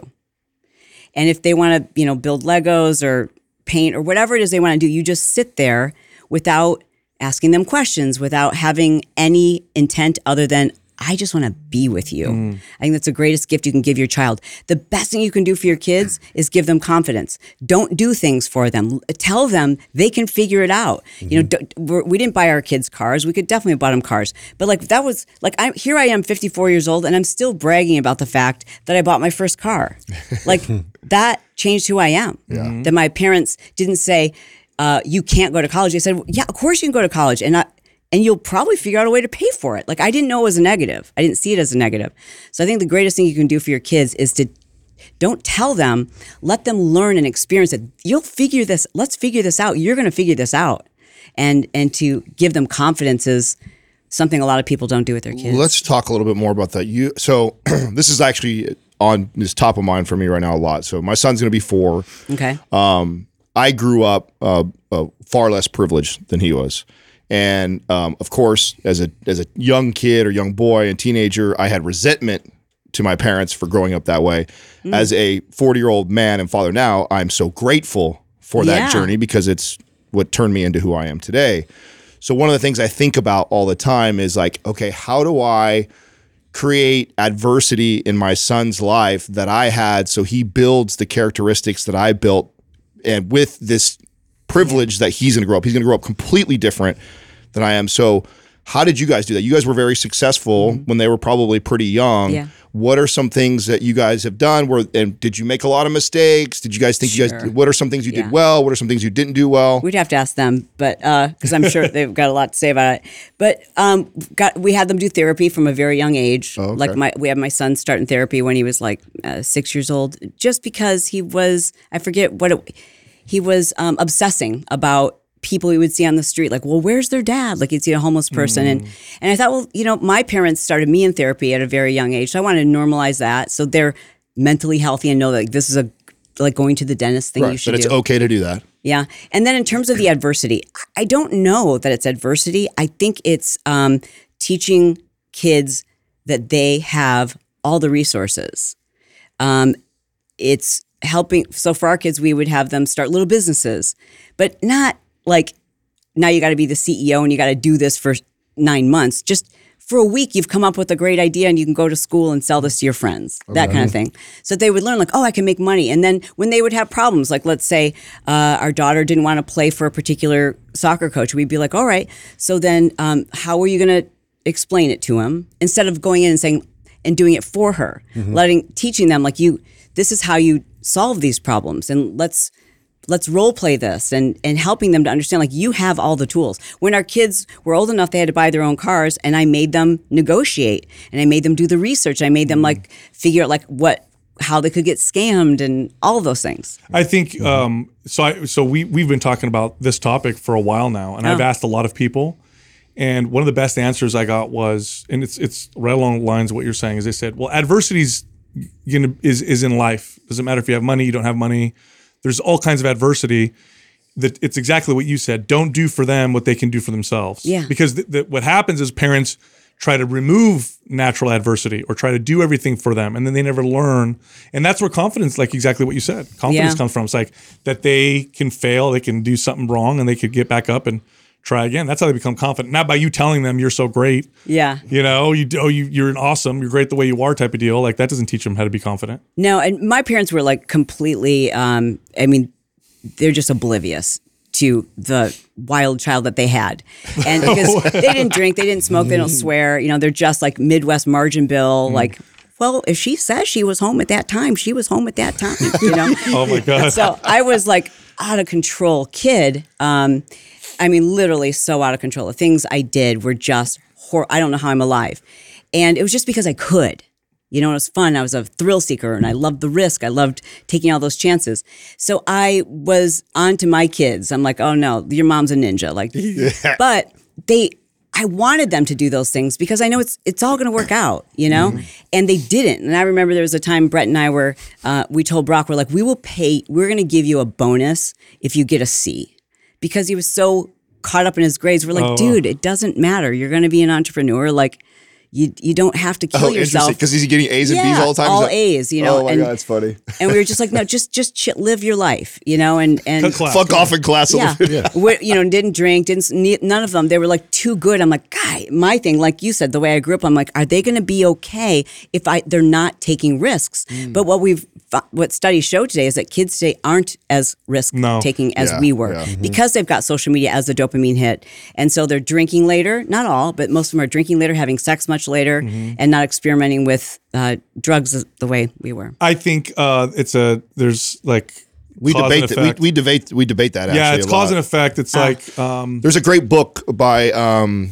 Gene Torre. It's called iGen, and it has like all the statistics and studies on what you're what you're talking about. And I think it's because kids can are more informed.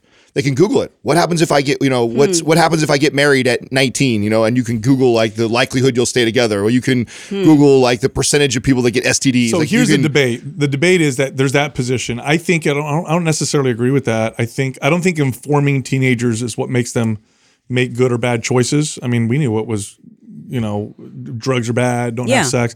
I think what it is is we had to take risks in order to be with our friends. We had to take risks in order to do anything. Now you can go online, communicate with people. You could get Yes. pornography whenever you want. Yes. Yes. So you got that sex hit. Like when I was 15, like, and I wanted to be with a girl. Like, Yeah. uh, it's like my mom's Sears magazine was about as close as it got. or I had to like National Geographic. get on my bike. I had to go on my bike and ride and go meet and like put myself out there and do stuff. And then, you know, nobody knew where I was. I didn't have a cell phone. People weren't recording me.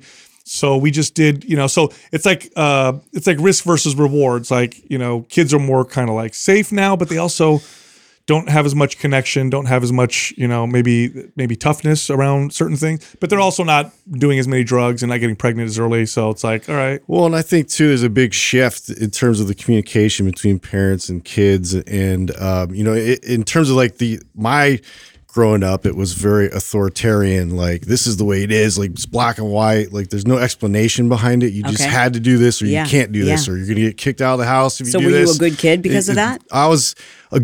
I was very wild, like outside of their knowledge, but I was very good on the surface. Okay. So You you, know, very similar to that. Yeah, yeah. yeah. They have no idea They to this day, do they to they this know? day they, they have no idea Okay, we yeah won't tell like them. half the stuff that yeah i was part of but yeah i, I honestly i think that's part and so that's something that i noticed about myself and my upbringing and so like me now trying to at least have these conversations with my kids ahead of time and like not making so much weight behind the Mm-hmm. Yeah. conversation of drugs and sex has really opened up a lot more conversations with them which i feel like it, it takes some of the air out of it a bit Yeah, we did a lot of brainwashing of our kids. We would, so we didn't tell them you couldn't do something, but we would be like, "See those? Oh, did you see that? What a loser! That guy over there smoking. Yeah, such a loser.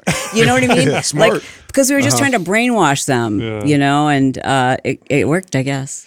Is there anything that you and Bret talk about? Like now you guys lay in bed and you like look at your kids. I'm sure you guys do this, right? Look at like how proud you are and all the great things. Is there things that you guys go like, man, we should have done more of that, or I wish we would have done that with this one? Are there things that you guys talk like that that you saw either worked and wish you did more of, or something you thought Yeah. ah, we should have done that?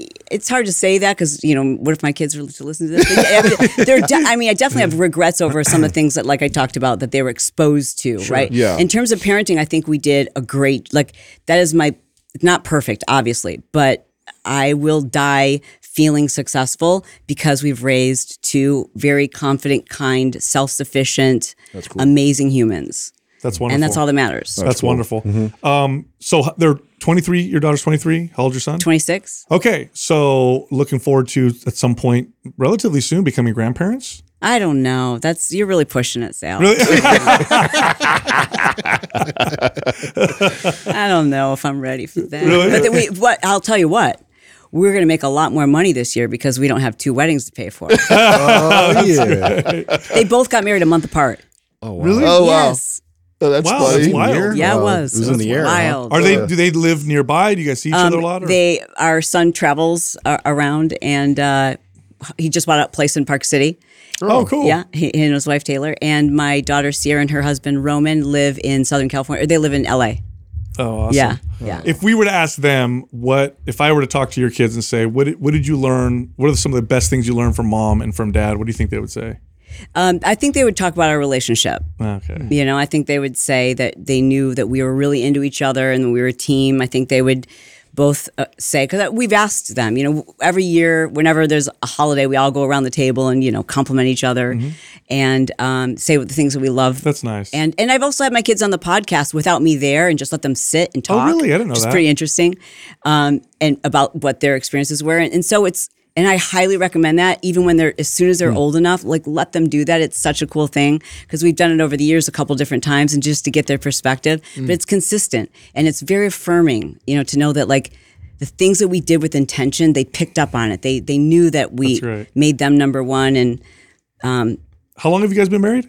uh, 28 years. Okay, so we got to talk about how to have a successful marriage for that long because that's hard. I mean, Yeah. you're not the same person today that you were when you first got married. Right. How did you guys grow together and get through all those tough times Yeah. through, you know, when your kids were infants and then toddlers and then teenagers and businesses like Yeah. any advice for people listening right now who are just getting married Yeah, go to therapy. You know, I mean, I, I know I keep saying that, but like my husband had never been to therapy. Um, and uh, when I, I always felt like when we were first married, I was on eggshells with him. Like I was really trying to manage his uh, mood.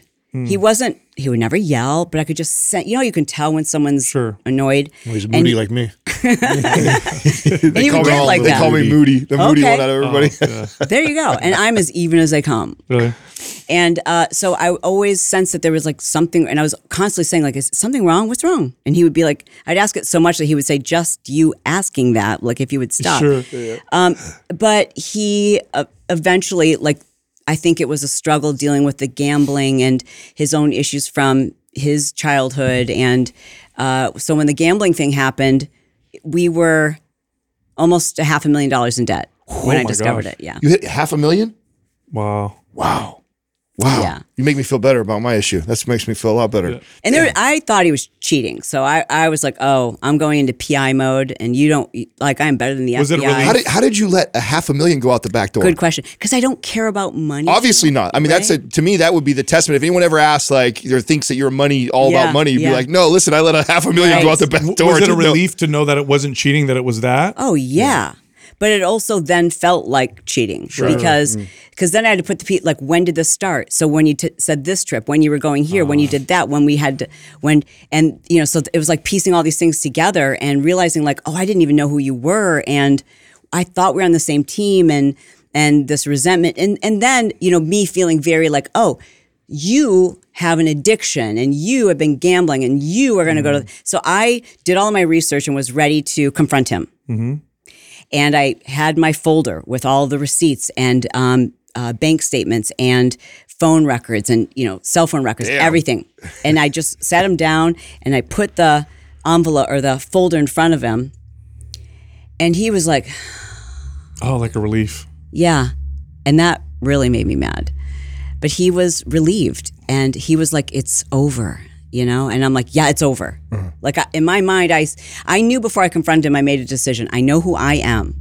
So if he says this, I do this. If he says no, I do this. If he says yes, I like I had my three options mm-hmm. and I knew what I was going to do. And he chose to go into treatment and I decided to stay. But what we didn't realize was that I really had an addiction too. Mm. And so he was like, you know, my therapist thinks you should go to therapy. I'm like, okay. I'm gonna get ace this. it. I'm about to either be their best patient ever. They're going to be like, "Why are you here?" Like, so you're basically a hard wo- working woman who, like, you know, and then you know to find out that I had my own addiction, and uh, it was deep. You know, it was, and and it was a way to avoid. It's any addiction is to avoid. I, you know, I've I've um I have friends that have been married for a long time and family members, and almost all of them went through some kind of uh, a challenge like this. Maybe not gambling, maybe not cheating, but something, that where it was like Something. Oh. we're at a crossroads. Yeah. And the ones that worked through it Yes. Oh. came out the other end way stronger and tighter. Talk about that because there may be someone listening right now that's going through this and they're like, I don't know if we're going to make it. Yes. Like, I don't, you know, do I work through this? Like, we have kids together. Do I, what do I do? And to fast forward the story, I want to say that it, it we are in 2.0. Like, and it probably took a couple of years though. It wasn't there's months and months of like, am I staying? Am I going? Do I try? Like having to rebuild. But um, almost immediately, I was married to a different person. I was married to the person I thought Uh, he had the potential to be, you mm. know? And then he was he was a different person. He was funny, he was relaxed, his mood was even, he was patient, he was kinder, everything. I'm like, then this was worth it. Mm. But I will say for those who are like in it, if one party isn't remorseful and wants to fix it, if both parties don't want to fix it, it's probably not going to work. yeah. yeah. So I imagine, you know, something like gambling is kind of a rip the band-aid off. It's an obvious problem. It's not a positive thing. I would think that yours was harder and took longer because Yeah, 'cause it's easy to from working justify Yeah. um, you know, hey, I'm bringing money in and we're and I'm, Yeah. I'm good. This is all good. So how did you how did it take you much longer and what was that journey like? I think I probably still struggle with it, where he doesn't struggle with gambling. Um, I, I I still struggle with it, but I think what really helped was getting to the root core belief that made me feel like I always had to work. And what what was that experience that made me uh, believe that? What created that belief? What yeah, was if it's it? not money, what is it? what was the belief? Oh, it was why. So I've, I did EMDR therapy. Have you ever heard of that? Oh my God, I'm about to do that. dude. Yeah. So legit, huh?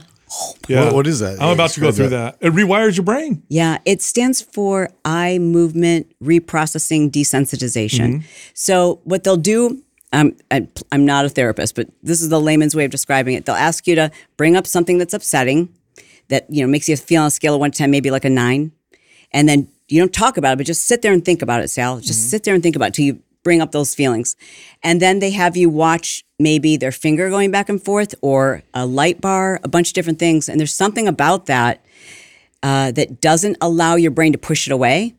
So you kind of go back to the memory and you start working through it. Mm. And it feels like a dream sequence. And you're like, I'm not doing this right because now I'm thinking about that my kid has to be picked up. You know what I mean? Like your mm. brain goes everywhere, like in a dream. And then, but what's happening is you've never really processed that thing as an adult. You pushed it away as a mm-hmm, kid mm-hmm. and it just sat there. And now you're an adult. So you're going to kind of relive, not relive it, but you just kind of put the files where they need to be. And I'm, Interesting. so so for me i uh they just basically got to the root core of like why do i feel like i i'm important if i'm making other people money or making money and working hard right? And i remembered a time when my my dad was an entrepreneur. He was a liquidator in detroit. So there's my detroit necklace. So he uh, would liquidate big chains when they would start to fail right? So he got this big deal it was called Robert Hall's. It's like a department store. And he and my mom took all their money and invested it into this bankruptcy deal. They got the deal, but it's in Detroit where it was very cutthroat, like the mob, basically. Oh, wow. And so they got all of the assets. They're all put into one building in downtown Detroit.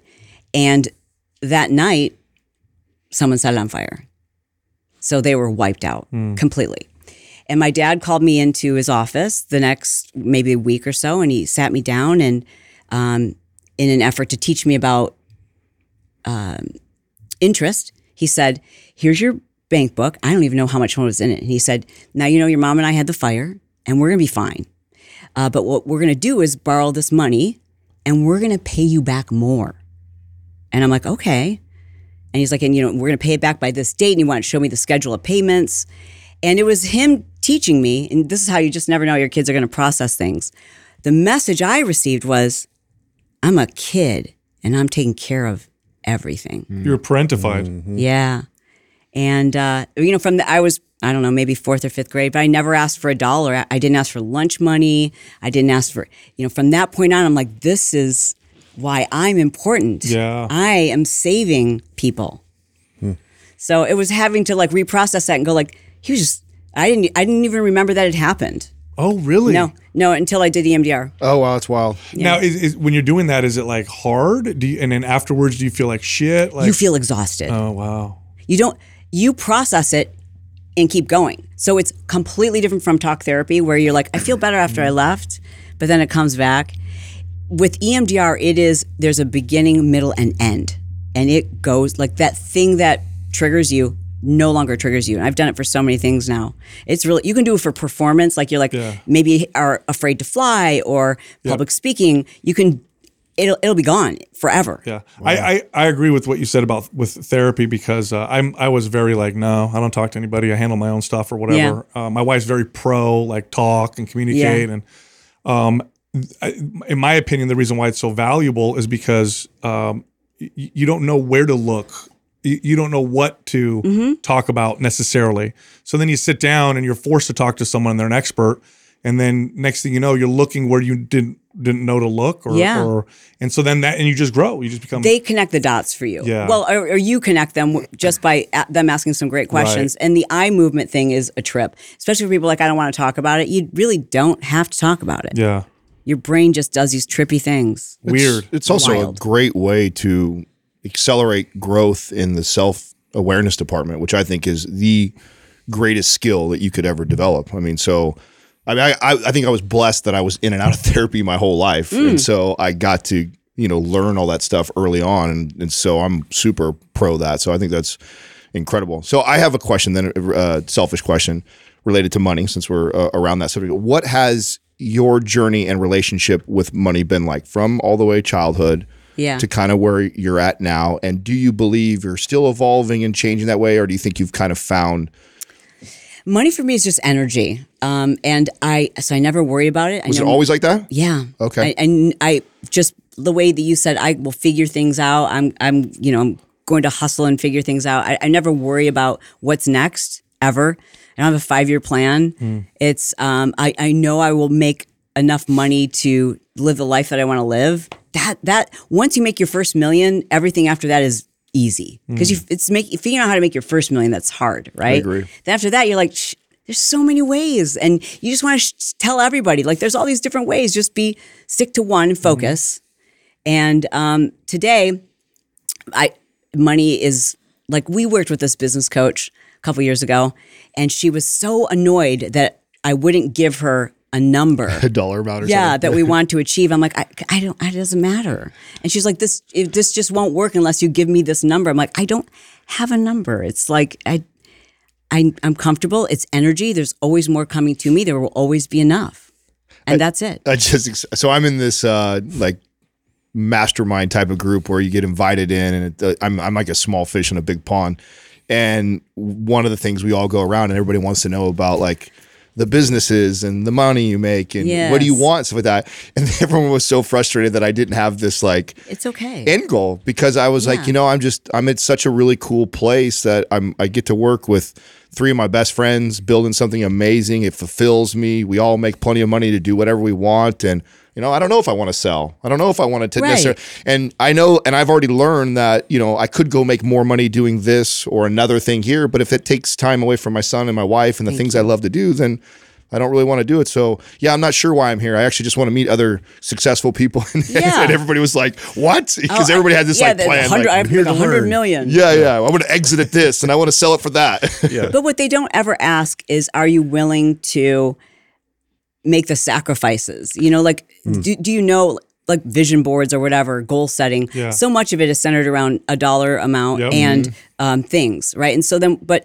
but at what cost? And so that's why I'm not going to set an amount because I don't know the. I'll evaluate the costs as I'm starting to experience Such a them. great point. One hundred Yeah, percent. people look at Elon Musk and be like, "Wow, a billionaire." Do you really want to be Elon Musk? Yeah. Do you really want to be tormented like he is, and you know have, have maybe no relationship with your Yeah. kids? Like, like, do you really want that? We I don't do think this, anybody. Does. We do the same thing with like professional athletes. Uh, when you were talking about the abs thing, the first thing that comes to mind too is like the, the way we glorify professional athletes and it's like do you do you know what it takes to be Steph Curry do you know the amount of like sacrifice that guy has to and the amount of focus on his game to to be that like And talk about having an identity that is like that is your identity, and that, but it's going to come to an end. So Right. Now, what are you and who are you? Yes. man, athletes really struggle with that once they're out of tortured the pros.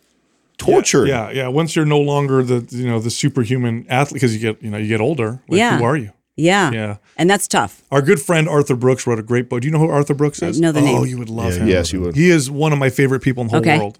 But he wrote a book about this, and he says that because if you look at a chart of people when they're successful and they retire, there's this diverging line where some people become sadder, more depressed, other people become happier. The difference is that the doers that become happier after they retire become teachers. So ah. it's like I do, do, do, do. Now I retire. Now I teach others Yes, to do what I did. so fulfilling. That's where they. That's where they get the full. Do you feel like you're teaching yeah yeah. every day? Is it the coolest thing? Yeah. Yeah, it was interesting that you said your favorite part of your business was the podcast because I think that's what I don't think That's we've all we'll agreed that do. if we were to sell other legs off or we're not cash getting rid of out this part of this that's part for of it is the part that we would do for free. Yeah. So it's like is we really Don't let our enjoy the, sponsors hear that.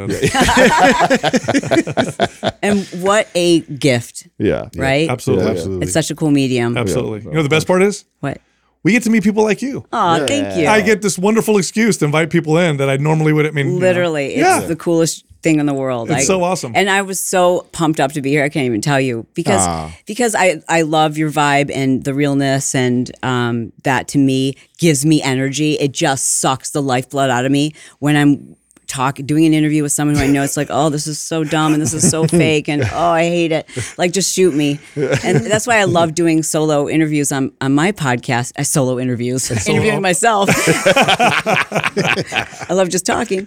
Um, but and the interviews are tough, you know, unless I get someone who can really just have a conversation. Our any- interviews perform worse for us than our, I, our she- before you episodes. walked in, Oh, her and I were talking Yeah. about this. And so now we only interview people who are interested in talking. So I, I won't take it personally if it doesn't. Do I well, think you're gonna. I think, you're, I think you're gonna crush. Shit, no way, for Yeah, sure. you have a much- you have Do you uh, anybody uh, anybody that you've interviewed that uh, changed your mind, blew your mind, or that you really like fell in love with afterwards? Like I, I always love. Like he brought up Arthur Brooks, someone I had no idea really about him other than his documentary on Netflix. Like fell in love with that guy after we met him. Would have never Yeah. thought. So have you have you had guests like that? Where I've you- had a. I can't think of like going all the way back right now, but, but the most recent one was like Jen Cohen. Yeah, Oh, yeah. she's You know? she's got that effect. Yeah, she was just real. Yeah. Really Mm-hmm. appreciated that.